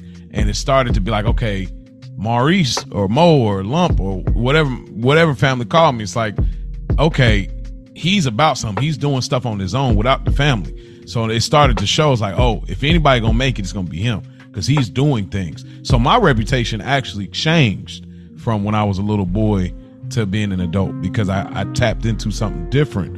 Um, Lump. yep. Yeah, lump, I was about to ask about that. lump, that was that's my uh, that's my nickname. I was uh, like 11 pounds when I was born. Uh, I was like a fat a fat chocolate lump. So they called me lump. That's and so that's still my nickname to this day. My black mom still say people- black lump, people Bubba are- Ashley. Snap. Yep, so lump. Yes, black it, it shit sounds right crazy now, but you know, you get a nickname, you hear it all the time. It's mad yeah, that's some that's some Uh, black people shit right there. It definitely is. It definitely is. But you know, uh, yeah. Go ahead. You were gonna ask something. No, I know what you- I was gonna say. I know I know what I was gonna say, and it goes. I'm sure Oh, Spike remember can be described the say, same way. Um, one of my boys hit me with this, and I just laughed, and I told some of my other friends, and they was like, "Oh, I never thought of it like that," but that's 100 percent spot on. My boy said, "Hey, man, I've never I've never met someone who cared so much and equally gave less of a fuck." Yep. Like that's how he that I've never met. You got the biggest heart. You'll do anything. You'll support everything you do is sincere. Mhm. If you tell somebody you got them, you got them. Like you ain't gotta ask. You ain't gotta call. It is what it is. But you also ain't here for the bullshit. If it, if you ain't interested in it, you'll say you ain't interested in it. You're not gonna play the games of the like. Mo, let me ask you a question. I want to see what type of person you are. If you are, let's say you're walking through the store, and you know, I don't know if you ever seen like some of those like sprint carriers or whatever. They might be in the middle of Walmart or Target, and they trying to sign people up for internet. Are you one of the people that'll like act like you on your phone and shit just to avoid them? Or are you one of the people that'll be like, I'm cool, I'm straight? Are you Oh, like a yeah. polite? Oh, I'm yeah. I, I'm I'm at that point. I think it was like a few years ago was the last time I actually entertained it. Then I was like, all right. I'm, Okay, I'm- I, I didn't know if you I- had problems telling people no if they like this for stuff that you didn't want to do. Nah, I don't have no problem telling people no. Not not nah. I never did though. Like Okay. I never did because I'm all. I, I I'm get open where minded. I'm open minded. I get where enough Rich is coming from. Yeah, I know. Because some we people- talked about some- that. I know Yeah. Spike yeah, Lee, like the open minded uh, part of it. Yeah, the open minded part of it. Because Mo, you seem like the type of person, and this is no offense or anything. You seem like the type of person. Let me hear what this dude got to say. Yeah. Like? You seem Spike like that asked, You have that type of grace. I don't got it at all. Nigga, what am I gonna lose? move. What am I gonna lose? I'm whatever minutes, episode you five whatever- minutes, forty five No, you're gonna seconds. lo- you're gonna that's lose what that- I'm gonna lose. You're gonna lose that Yes. somewhere. You're gonna lose it somewhere. But it You're just gonna- means more. And I get what you're saying. You're not wrong. You're not wrong. There's all a- like, Just the difference in our personalities. Yeah, like, right. bro, get out of my face. I'm never gonna buy this from you in the middle of a Walmart. If I did, I would be doing way more research. There's no way in possible hell that you're gonna be able to sell me right now. So no, I'm move. Nope, I'm good. Mhm. That's my Yeah. perspective of it. I'm that way. Yeah, I'm, I'm exactly that way. And it's just funny because I just uh, I forget which episode it was when you were talking about the real estate class and Mo asked, uh, Spike asked you if you had the you should be here the blue signs. I could. There's no way you could ever even think about talking to me about that shit. Like, there's no way. Shut that Not competition down. no so when you type said it, way, bro. yeah. So you saying that you did that and you know Ponzi scheme, you fell into them. I, I know that's a younger version of you. Oh, Um, but that's what made me want to ask because I, per- my mentality, my mind doesn't even take me to a place of to even understand how someone would think that could. I respect the hustle almost because I, I don't know what it is, and people if they get deep into it and make money, that's dope. But I just can't even get to the first step of understanding, comprehending how this makes sense. well, here, here's Here's here's, how started fucked up I trend. am. but here, here's, Here's how how it fucked works. up I am, though. Go ahead.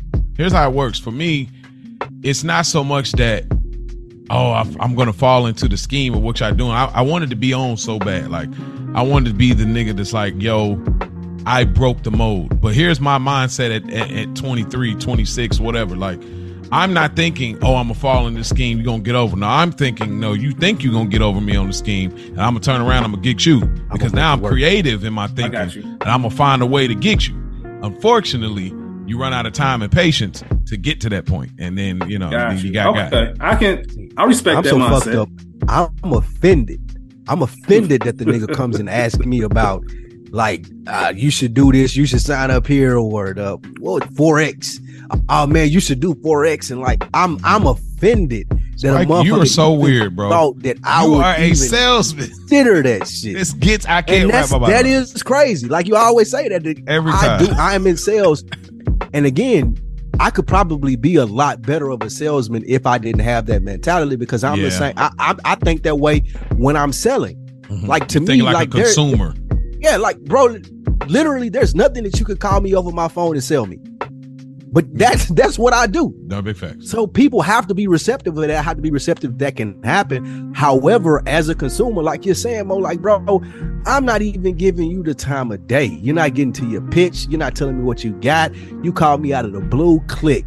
I don't even want to hear it. I don't even know why you felt like that this would be okay for me. Mm-hmm. And that's just mm. that's one of the things in which that I have to get better at as a as a black man, as a person. Like I take myself way too serious.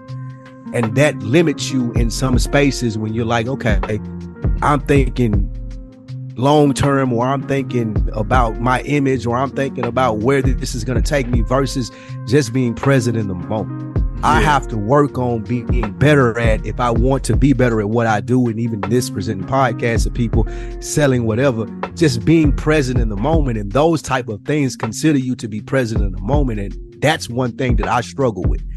I ain't even here with you right now because what you're saying is so much bullshit to me. I've moved on.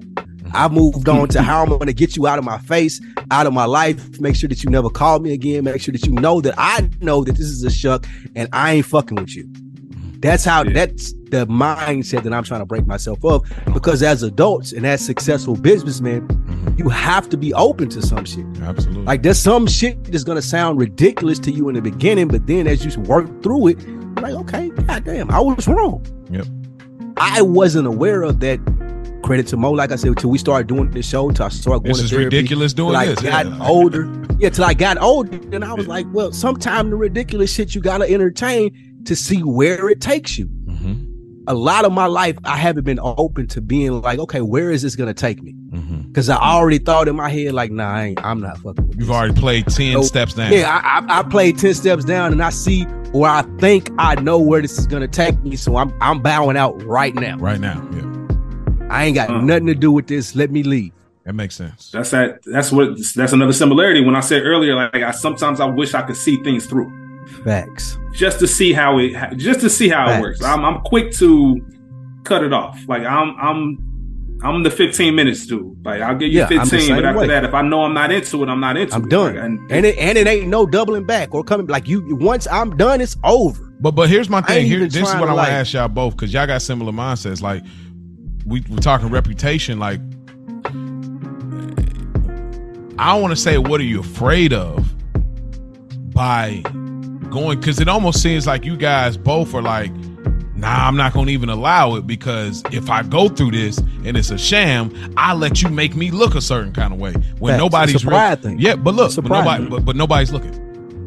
Nobody's watching. It don't matter. I'm That- watching. it's, I it's, know. it's I- I internal. know, it's internal. yeah. But but look, I have to live these with it. things build character though Like taking L's build character. You're not even setting yourself That's up to build character because you can't just build character on dubs. You got to take. That's not the L's type of that's not the type of L I'm willing to take. That's true. But you Both can't. right. But but here, but look, you can't organize the L. You can't direct the L that's coming. As far as oh, I'm okay with this L, I'm not okay with. Sometimes you're gonna catch an L when you didn't see it coming, and then sometimes you're like, oh, I seen So- that coming. But yeah, but I, I, I get what you're saying, but I think that's a little bit different. So be, because catching the L to me, I have no problem taking a loss. I don't even look at it as loss. I learned something. It's a lesson. Learn something from it. Every listening. But the reason it's going to be a lesson is because I actually cared about it to begin with, to put something into it. Mhm. You know, I'm one of those people where as long as I know that I put it all out there, I left it all out there on the field, Mhm. if it don't go my way, I can sleep at night with that. Versus I bullshitted through this. I wish I took this a little bit more serious. That's Well, what bothers me That's in the end of it. So Or or for if me, it's like Yeah. oh, my, my bad. Go ahead. no, I was just gonna say. So if it's something that I never was interested interested in to begin with, then I don't care about the. That's like working a bullshit job. but that ain't I don't what care I'm if I get fired from here. Like That- you know what I mean? Like That's it the is what it thing, though. is. For a personality like mine and what Rich is saying, it's like I really didn't want to believe in this in the beginning, but I gave you a chance and you still wasted my time. Now I'm doubly upset. Now I'm really pissed off because I knew I shouldn't. I knew I didn't like it. I knew I, I didn't knew I didn't like it. I knew I didn't fuck with you. I knew Get you over it. shit. Like get over it. I've It's like learned so. that's- that's That- one that's of the something- things. That's one of the things for personalities like ours. It takes Yeah. years to get over shit like that. But- but it takes a it- long time for me to be like, man, man, that nigga really got out on But me. Spike, what if the And- the loss wasn't cool really that it, though. big? What if it really It don't wasn't that? matter. It's a personality thing. It's not. It, it don't have anything to do with monetary basis. It ain't got nothing to do with how much you lost, if it was money, or if it was time, or if it's anything.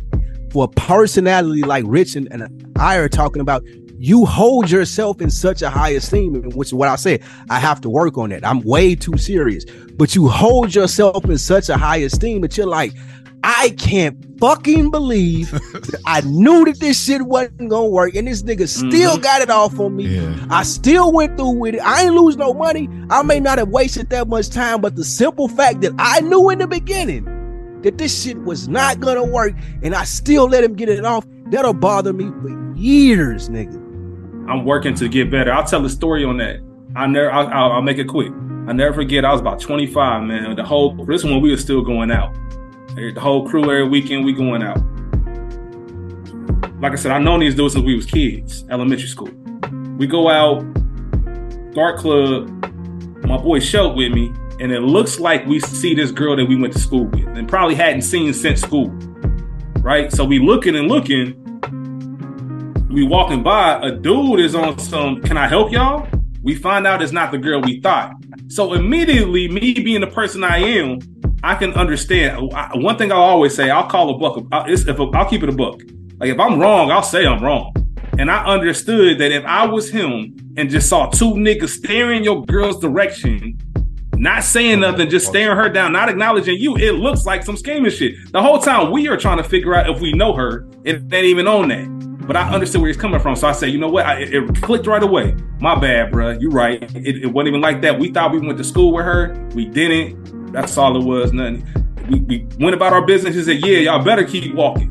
That shit, the way I turned around so quick, Oh man. and before anything could happen, security in there breaking everything up. But when I tell you, Mo, I'm not lying to you. For three or four years, I would randomly think about that moment and be upset that I did not like mush him. Like just the fact that he could get that off. way. I told y'all in the group chat, like, what makes you think I'm the? Especially when I come at you on some humble shit. Yeah, I that- tell that's you I'm wrong. Yeah, yeah. I didn't come at you on some rah rah. I told you I was wrong. My bad. It was not like that. I get where you're coming from. You made yourself and vulnerable. you still for have that moment. energy. that bothered me so much because now I feel like you deserve that. Ah man, I really want to break your off. face for real. Like that's how I feel Now about I my wouldn't old even- job. I gotta deal- Like, And and that's the thing. I, I have to deal with myself now. I ain't even worried about That's y'all. what it is. Like it I gotta deal with myself every time I look in the mirror, every time I think about this shit. Now I gotta deal with, oh, I should have did this. yeah. And that's one of the things about a personality like what we and Rich and we're And- talking and- But, about. but I'm aware. I'm I- and aware no, of it. and And that's what I get said. I'm aware of it. I'm trying And I, get that's why I better said, and I, and I get it, but I don't. Y'all brothers are talented. Y'all brothers is dope. I just don't want y'all to miss the opportunity because one thing happens and I'm holding it for three, four years. So now I'm shutting down all of these possibilities. I'm not mad. Y'all gonna be how y'all gonna be because, like you said, that's y'all personality type. I just don't want wherever you compartmentalize the that that club night. Okay, I'm gonna compartmentalize, but I can't shut down what's in front of me because of this right here. I'm gonna still stay open because that's a part of that's part for the course. That's all I'm saying. It's like that's gonna No, be part that's, of it. That's Yeah, that's you know what I mean? But, that's 100 percent fair because I've I've started doing that even with podcasts, and there's things that naturally do not come um, that, that aren't satisfying to me, but that I know that I have to do. Stuff that I don't want to do that I'm going to start doing. Um, I do not listen to myself that often once I record. Once it's over, it's it's over.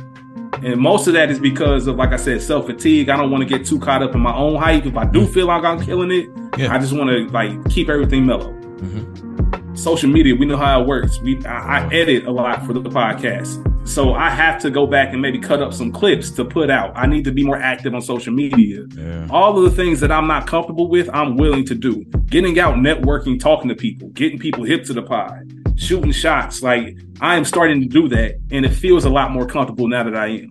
Just Good. because I the greater good is worth it to me. And it goes back to what we said earlier. I can I'm okay taking this L hmm. if I reach out to somebody to be on the pod or I reach out to somebody to check it out and I don't get a response, I'm okay with that because I care about what I'm doing. Okay. Yeah, it doesn't translate to this. Like I know when Animal Brown was on here and Mo, he said like, and, and I take this to this is a special compliment to me. Like man, Luke can go up and talk to anybody. Like we've been in a Mhm. revolt. That nigga go talk to fucking David Banner and tell him he don't like his music, or go talk to Taxstone or whoever it may be. Mhm. I don't take those things personal because of everything of what Rich just said. Like those, those are things that I feel like I have to do to make it and what I'm trying to do, as far as media or whatnot. We're talking about personal interactions. Those are the ones that I take that way. Mostly with females, mostly with people that you're close with, mostly Yeah. with family. Personal reactions are the ones that I take. If I walk up to a nigga and I'm like, "Oh, I do podcast," oh, nigga, I never heard of you get out of my face. I don't give a fuck. Mhm. Nigga, I still make a living. I can pay my mortgage every like month. Like it doesn't matter if you know me or not. I don't give a fuck. However, the personal relationships of people who feel like it's just different. It's different when you're having a personal interaction and people are like, ah, I got a got a bad read or something like that. You, you process Mhm. that differently with my personality.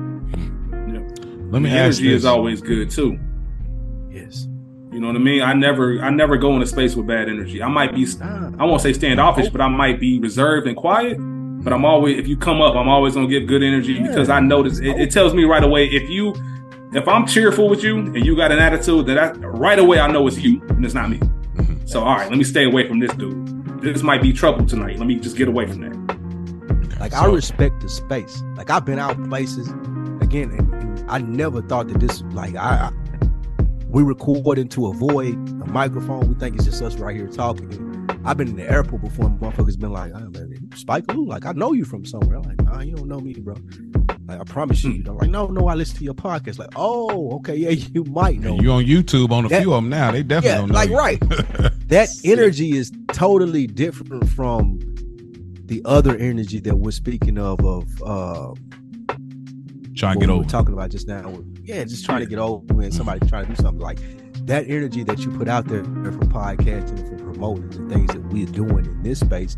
Like I appreciate it, whether it's rejected or motherfucker saying I don't fuck with you, you got a stupid opinion, or I do fuck with you. Like I respect all of that versus the personal rejections, like something where I personally feel like someone has got no wrong. So it's a lot easier to do this than it is like just life in general. Is what I was trying to say. Well, let me stick a bow on it because obviously, like I always say, every episode we can do probably two parts. We probably end up moving in that direction because it seems to become more and more of uh, a formula here. But for the sake of this episode, just to leave people on a note, a two part question for you, Rich, as well as you, Spike. One, how important is your reputation to you in today's era? And do you think let me let me reverse it do you think reputation still is important in today's era and secondly how important is reputation to you at this moment of your life? I'll go first. I, I feel like reputation is very important. And the reason being, especially at my age and what, what I'm trying to do, I'm not jostling with a nigga for a position. So I don't want a nigga trying to come to me with like, I'm, I'm trying to do this or trying to do that, just overpowering the situation versus trying to figure out what they can gain and what I can gain from it. So it, means a lot to me for a person to understand my personality and talk that out with me versus I have this perception of you and I'm going to treat you this way because of the perception that I have for you. Again, I want to credit you, Mo, and one of the biggest successes of this podcast. It wasn't like you said, oh, I talked to Animal Brown and Spike Lou. I can't believe I got on deck TV.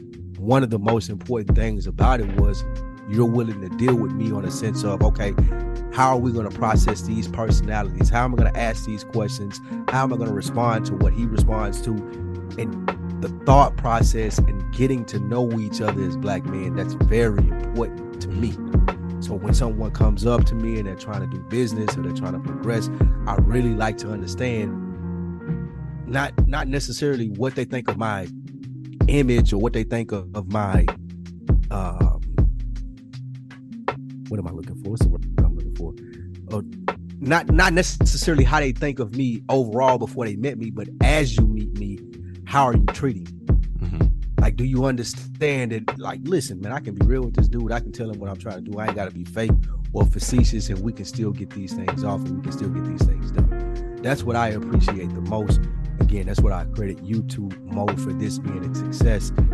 Even Rich being coming in on this and, and seamlessly being a part of what we do with good earners and here as an episode another week in the books it's just about the respect that people have for where you are right now how i'm approaching you not just this perspective that i have of you in my head oh i think you're nonchalant or i think you laid back or i think you're not going to react to this or i think you're not going to do that no nigga ask the question Mm-hmm. figure it out like don't just come into your thought process and i'm trying to skirt around what i think that you're to like ask the questions be open to the response of yes or no or the disagreements and let's you and I figure it out as men versus you trying to tiptoe around what you think I like and what I don't like. I hate that.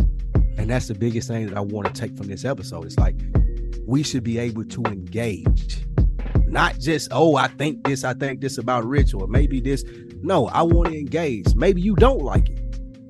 But it's cool for you to tell me that and for me to back off of it and us to figure out a different approach versus trying to tiptoe around. Absolutely, man. A couple things before I even get into that my answer, but I do want to shout you out too, Mo, because I know I talk about how similar me and Spike are. I said that from day one. Before me and Spike even have a conversation, I just I saw it. I picked up on it right away. Yeah. There's some of the comments he made. I'm like, that's some shit I would say. um, but I want to commend you because we are similar also in just that I, I can recognize that sense that you are in a spot where you just you are ready for it to happen. Like you need it to happen. Like you, that that that that drive and that passion and that grind is there. Um, the way that you approached me the first time we ever spoke, I respected that and loved that so much, man, because it was so genuine and authentic and humble. Like, yo, I'm I'm a fan of what you do. I've listened for a while. I've heard you reference Sopranos. We got this podcast. I just want you to check it out. you specifically told me. Yeah. You specifically said not asking you to promote it, not asking it. I just want you to check it out, and I appreciated that because you put you put the ball in my court to do what I wanted to. Once again, you talk about taking those L's. That was an L you were comfortable taking. This dude could left me, Yeah. leave me on scene. Yeah. Nothing come from it. Leave you on. But I hit you back as I bet. Yeah, yeah, yeah. I, I listen real. to it because I'm not as much as I support. I'm gonna support every way I can, Yeah. but that doesn't mean that I'm going to lie. Mm-hmm. So if it was something that I listened to and wasn't rocking with, I'm not gonna trash it. I'm not gonna down it, but you might not see me promoting it or supporting it. Mm-hmm. I listened to it. and I'm like, oh shit, this is good. This is really good. So I just started putting it on, on our page, on the Culture Garden page. Yeah. just because I want to see you shine. it's always a we, not a me thing. Yeah, definitely. Um, and I really appreciated that. No different than when you asked me to be an official like part of the podcast. You remember what my response was? you was like, like you was like, I'm, I'm, I'm, I- I'm glad to do this. You didn't share this with But- me, Mo. Tell me what's his response. He was like, Yeah, I'm, I, what was my I would, response? I would be honored to do this, but I also want to make sure I respect the chemistry that you and Spike got on Good Earners because I'm a fan of the show and I like what y'all doing. And I mean, we have a good time when we record as well, but I want to make sure that that synergy is is is there, so to speak. Yeah. So yeah, that was Goes back to that- so- huge. But that goes, Yeah, it to, go- and, and and that's great, that, like that you brought that up. Sorry to cut in, but that goes to No, the you good. personality of it, though. Like you, you weren't, and it's the same thing how Mo and I um, got together for this podcast. You weren't thirsty for it to be like, oh yeah, yeah, I do it. Like let me pump and listen to it. Yeah. It was more so like, bro, no, I need to understand this. If it's something even that I fuck with, I appreciate you reaching out to me and doing this, but I want to understand it. And just like with Mo, like he reached out to me with the Sopranos thing. I was like, I don't know, bro. Mhm. Like you and I ain't really got because I was I'm really big on rapport. Like how Yeah. well do I get along with people? Animal Brown pointed that out. Like that he and I have a great rapport for On Deck TV podcast, and that's one of the main things that I told Mo. I was like, okay, I have this thing in mind. We can do the Sopranos, but I want to do it some justice. How about you and I gather a rapport, doing another week in the books, and it's flourished into this. Yeah, nah, that's dope, man. But I the, the main reason I even bring that up is because you guys talked about support. To me, that's that's real support. Um, knowing that I love The Sopranos, my second favorite show of all time. Spike, we even got that in common. The Wire number one, Sopranos number two. Yes, Yeah. facts. With that even being the second favorite show of all time, I would love to do this because before I had pitched, you know, I filled in for Spike a couple times. But when you said to do it officially, I'm like, man, I love what y'all doing. The last thing I want to do is take something y'all been doing for a season and a half and ruin everything that y'all built. That's the foundation. I'll put y'all in front of me. I don't care about being on the show as much as I would love to. Mhm. Like as long as you cool with it, as long as Spike cool with it. That was also of Mo that. personality too, man. Like I don't know if Spike gonna be here this Sunday, so I really want a good feeling. Nigga done canceled on me like two weeks in a row. That's Yeah, Mo man. Hey, I've personality. never- I'm a producer. Let I'm me an make artist. sure I What got a expect? backup for this nigga, man. You Let know me what I make mean? sure. I'm a producer. Yeah. What Been you canceled on me a couple times. You know what I'm saying? I, I have always playing. been a You I've are always been a we not me dude. I've always been a we not me dude. I'm not an attention on me type of person. I, I, I I'm not good at taking compliments. It's, I'm not good at talking about myself, even though it might not seem like it this episode. Same here, same Um. But I'll tell you, I'll tell you something. I never, I never told either one of y'all. I never told either one of y'all, and this is the perfect time to say it.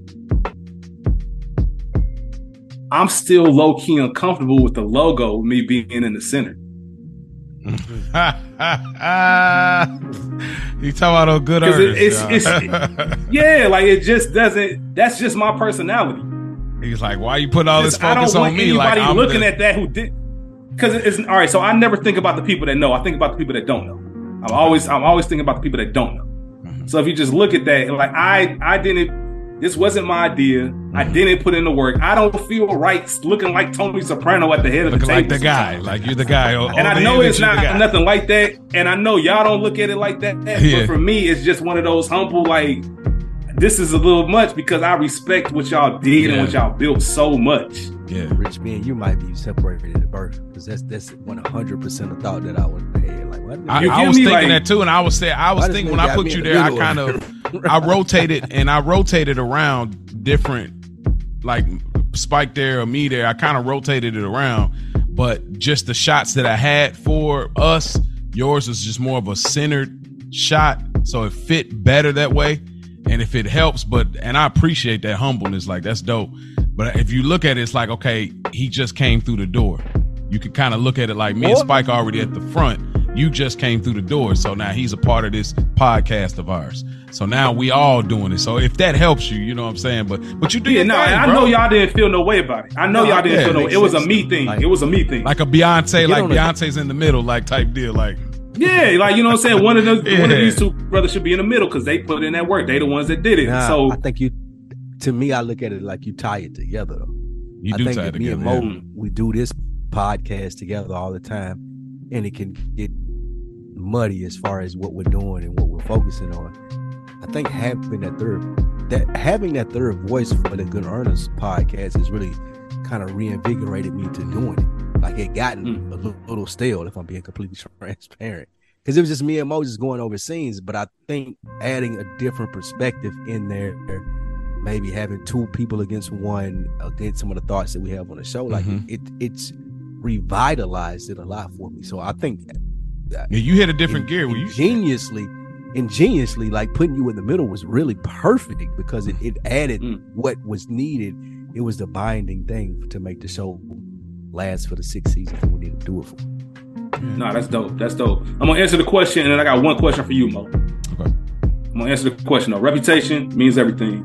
Um, you can't. That's how I care, categorize people. That's how I judge people by your rep. Um, that's how I know where to place you. You know, you, you're gonna do what you say you're gonna do. You're not. I, I watch how you treat people. I'm big on manners. I'm real big on the pleases, thank yous. You, you know how you treat the. You know how you treat the CEO should be the same way you treat the janitor. I'm real big into that because that it doesn't. I don't like people switching up just because of who they talking to. Um, so as far as my reputation, the biggest compliment and the biggest thing that I want people to take from me, or I, I, hear from people, is I know you always gonna be there if I need you. You know, I know you're gonna be there for some sound advice. I know you're gonna be. Um, you have enough emotional intelligence to tell me when you can't be there for me, or when you don't have the capacity or the space. But what do you need? Let me see if I can assist you somewhere else or help you someone else. Um, if somebody thinks this is a personal thing as well i hate and it doesn't happen a lot but i hate when i'm not who i say i am. Those moments where you get out of character and you pride mm. yourself on being a certain way and you, you you flip or you something happens and now you got to address it. It's almost embarrassing for me. It's hard to address because it's not what i did it's the fact that it even happened to begin with. That you got like, i'm not point. It ain't the fact that i reacted it's that i got to this point Exactly, exactly. So I am not who I said I am in any facet, whether it's a friendship, relationship, being a son, being a brother.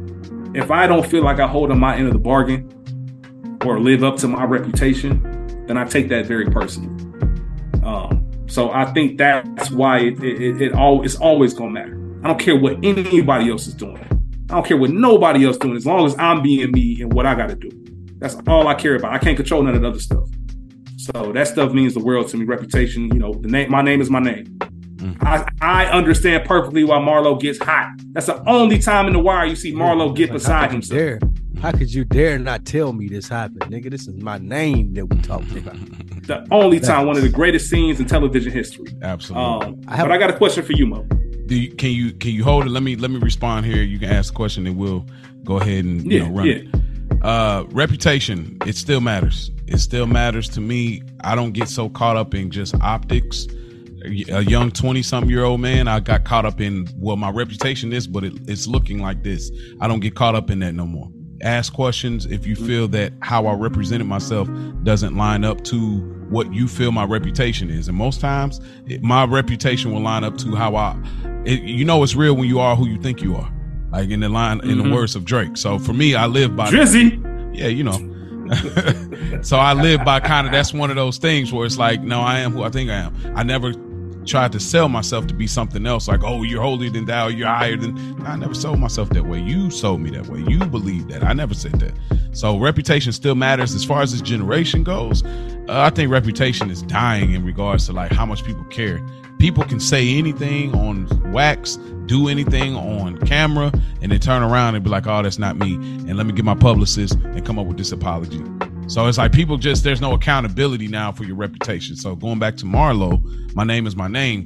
That mindset, I think we need to come back to that. People don't. That's why these older rappers have issues with newer rappers because they don't understand this. Like, bro, you playing with my name? Like, though I came from this. We really was on that. Do you realize like, ah, bro, it's just Twitter fingers. So you know, reputation is still really about- I ain't really about this life. It's just rap to me. It's just rap to Yeah. me. So uh, That's why. That's why I said we- everybody, every, every black man need an OG, and you need to be an OG if you need one. Too. Definitely. I got a, I I got a kid that I coach. He about to be a ninth grader. Like Wow. I just be reaching out to them sometimes. Obviously, I you know communicate with. I'm not just texting high schoolers. Like you know, I talk to his mom as far as just being a mentor for him and like being like an uncle type of figure for him. Yeah. Um, so that whole thing's comfortable. Just checking in how your grades going, how's football practice, you need anything, everything good. Would You you, know, the be a stuff nigga that you might not be able to talk proud about. of? The type of nigga Yeah. that you needed at 17, 16. Exactly. And the reason I even got into coaching because I had people like that. I had my pops and everything like that. So Mhm. that's just important. And it helps me with that new generation because I don't know anything about it. Yeah, and I would not be in, inclined to learn anything about it If you wasn't unless I actively try. Yeah. You get what I'm saying? I got it. So I got a parable that I think it just that, that, that goes with this episode. So bear with me as I tell it. yeah. It was like this guy was walking down the middle of the street and he fell into a hole that he couldn't get out of because it was too steep to crawl out of. The pastor walked by. Well, excuse me. First, the doctor walked by and he looked down in the hole. He was like, "Doctor, I can't get out. Give me something to help me get out the hole." The doctor wrote a prescription, threw it down in the hole, and walked off. Next, a preacher came by. Preacher came by. He said, "Preacher, man, I can't get out of the hole, man. Please help me out." Preacher said a prayer with him looked down at him, walked off, left him down in the hall. The last person to walk by was his friend. His friend walked by. Say, hey, Bob, man, I'm, I'm stuck down here in the hole. Please help me get out of here. His friend jumped down in the hole with him. He said, Bob, what the fuck are you doing, man? Like, why, why would you jump down in the hole with me? It's like, oh, I've been down here before. I know how to get out. I'm gonna show you. Mm. And that goes a lot to I, I heard this today on a TV show that I was watching. I thought it was so dope. It goes a lot to what we're trying to figure out with this podcast. Yeah. We're not prescribing people with shit. We're not saying prayers for people. For people that have been to the places that we've been, we want to help you. Jump down in the hole, go to those places and be like, look, this is how I got out of it. It may work for you, it may not. But at least Mhm. you have the information on to when I was here, this is what I did. That's I love what that. we can- I And that's and that's and that is a biblical reference, just for the record, by the the biblical parable of the Good Samaritan. Well, I, I, it give me the Bible reference. It give me the Bible reference, Pastor. Give it to me, Pastor. not a pastor. I'm not a pastor, but a few people basically went by and the good Samaritan. So the good Samaritan is basically the least likely person. It was two people that went by that were more qualified to help somebody that was struggling going through it. And the good Samaritan said, "Okay, I'll tell you what, I'll be back." He went and got the oh, person that was struggling, put them in an inn, which is like a hotel now, and told him like, "Hey, look over him. I'll be back to pay the debt until he he he heals up." And basically, the least likely person to help out was the person that got in in the mud with him to help out. So that's that's a biblical reference. That's, Jump in there. yeah, got in the got in the field with him. So yeah, that's that's where that come from. I just wanted to. Not the people that were most qualified. Most qualified or the people that are typical what you would expect. Help you. Mm-hmm. Sometimes it's the people Okay. that's willing to get down in the dirt with you and figure it out Absolutely. with you. straight Absolutely. up, straight up. All right. About. I just got one quick question for you, Mo. It's gonna be a it's gonna be a yes or no answer type of question. Okay. You can go further with it if you like to. you you can keep it where it is if you don't, because it's a personal question.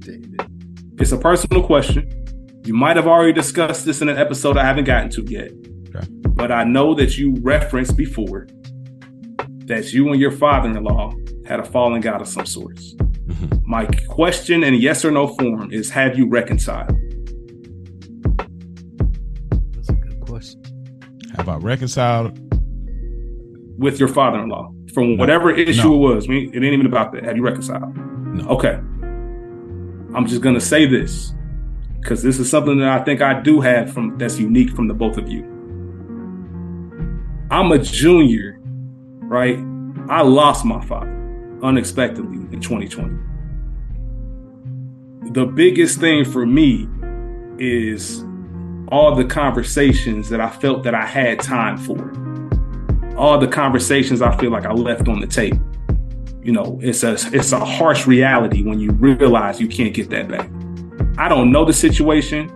You don't have to go into the situation. I'm not the situation isn't even a concern of mine. My biggest thing that I want to say, because when I hear things like that, I can get it. I've had fallouts with people too.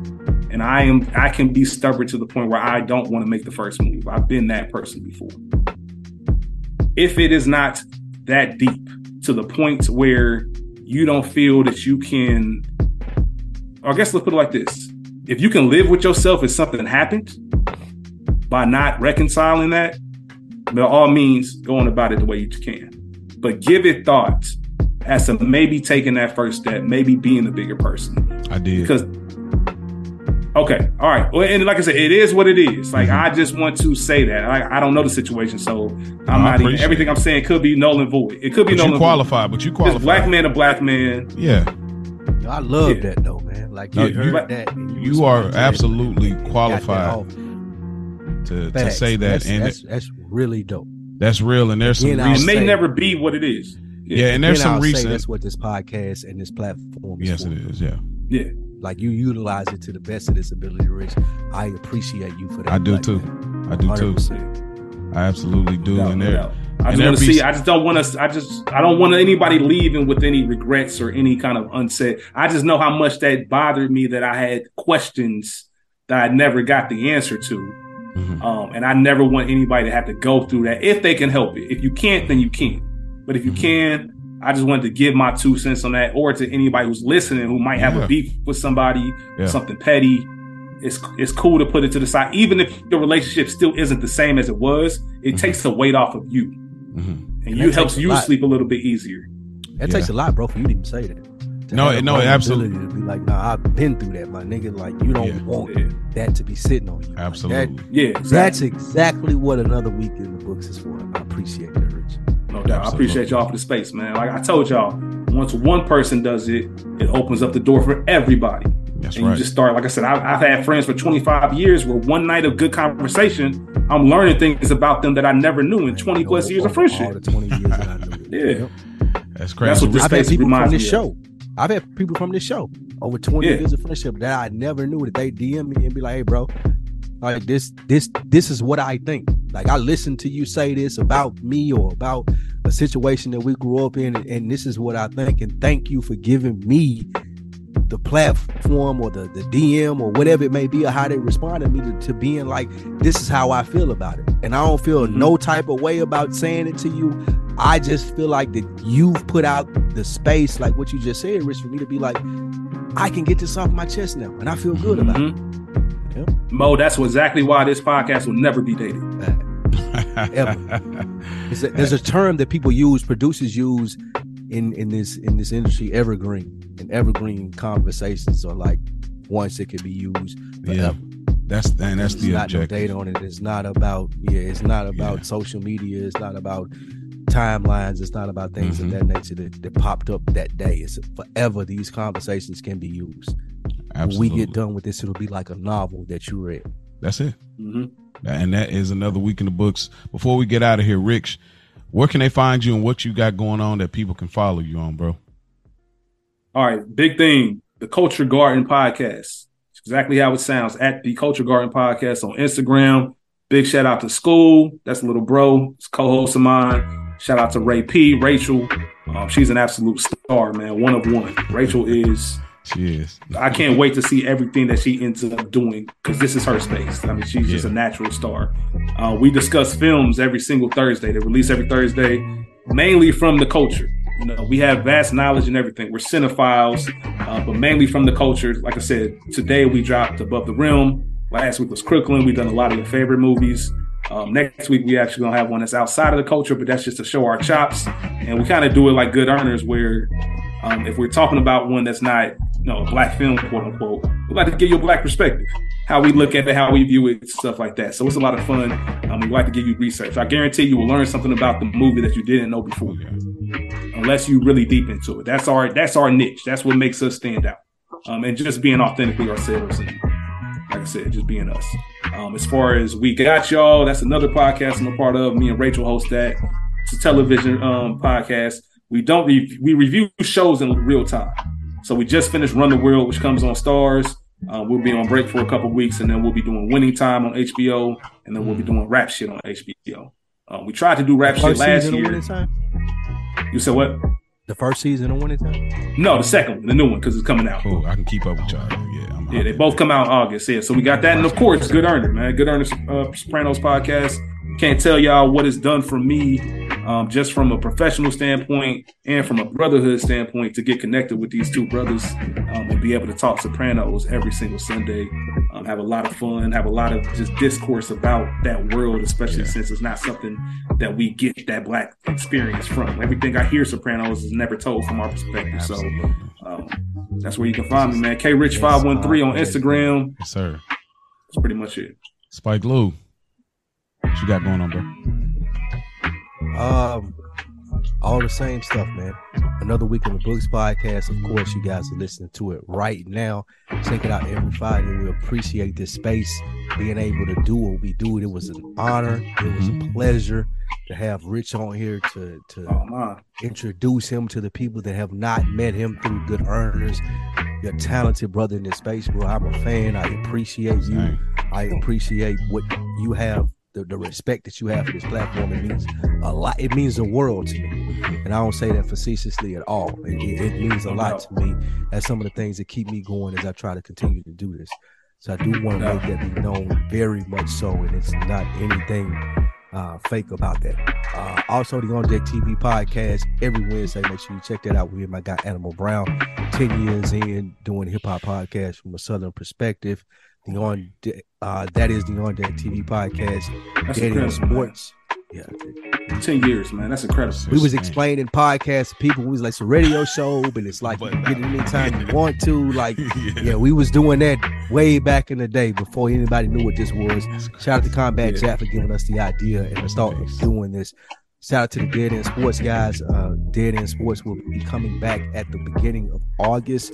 Brand new segments, brand new stuff produced by me personally. I am Spike Lou taking a bigger role over there in what we're doing for the next season. Hoping we can grow that up and get that sports chat popping. Of course, good earners. Good earners every Monday. Mafia Mondays, is Mo calls him, uh, enjoying doing the recap of the Sopranos podcast.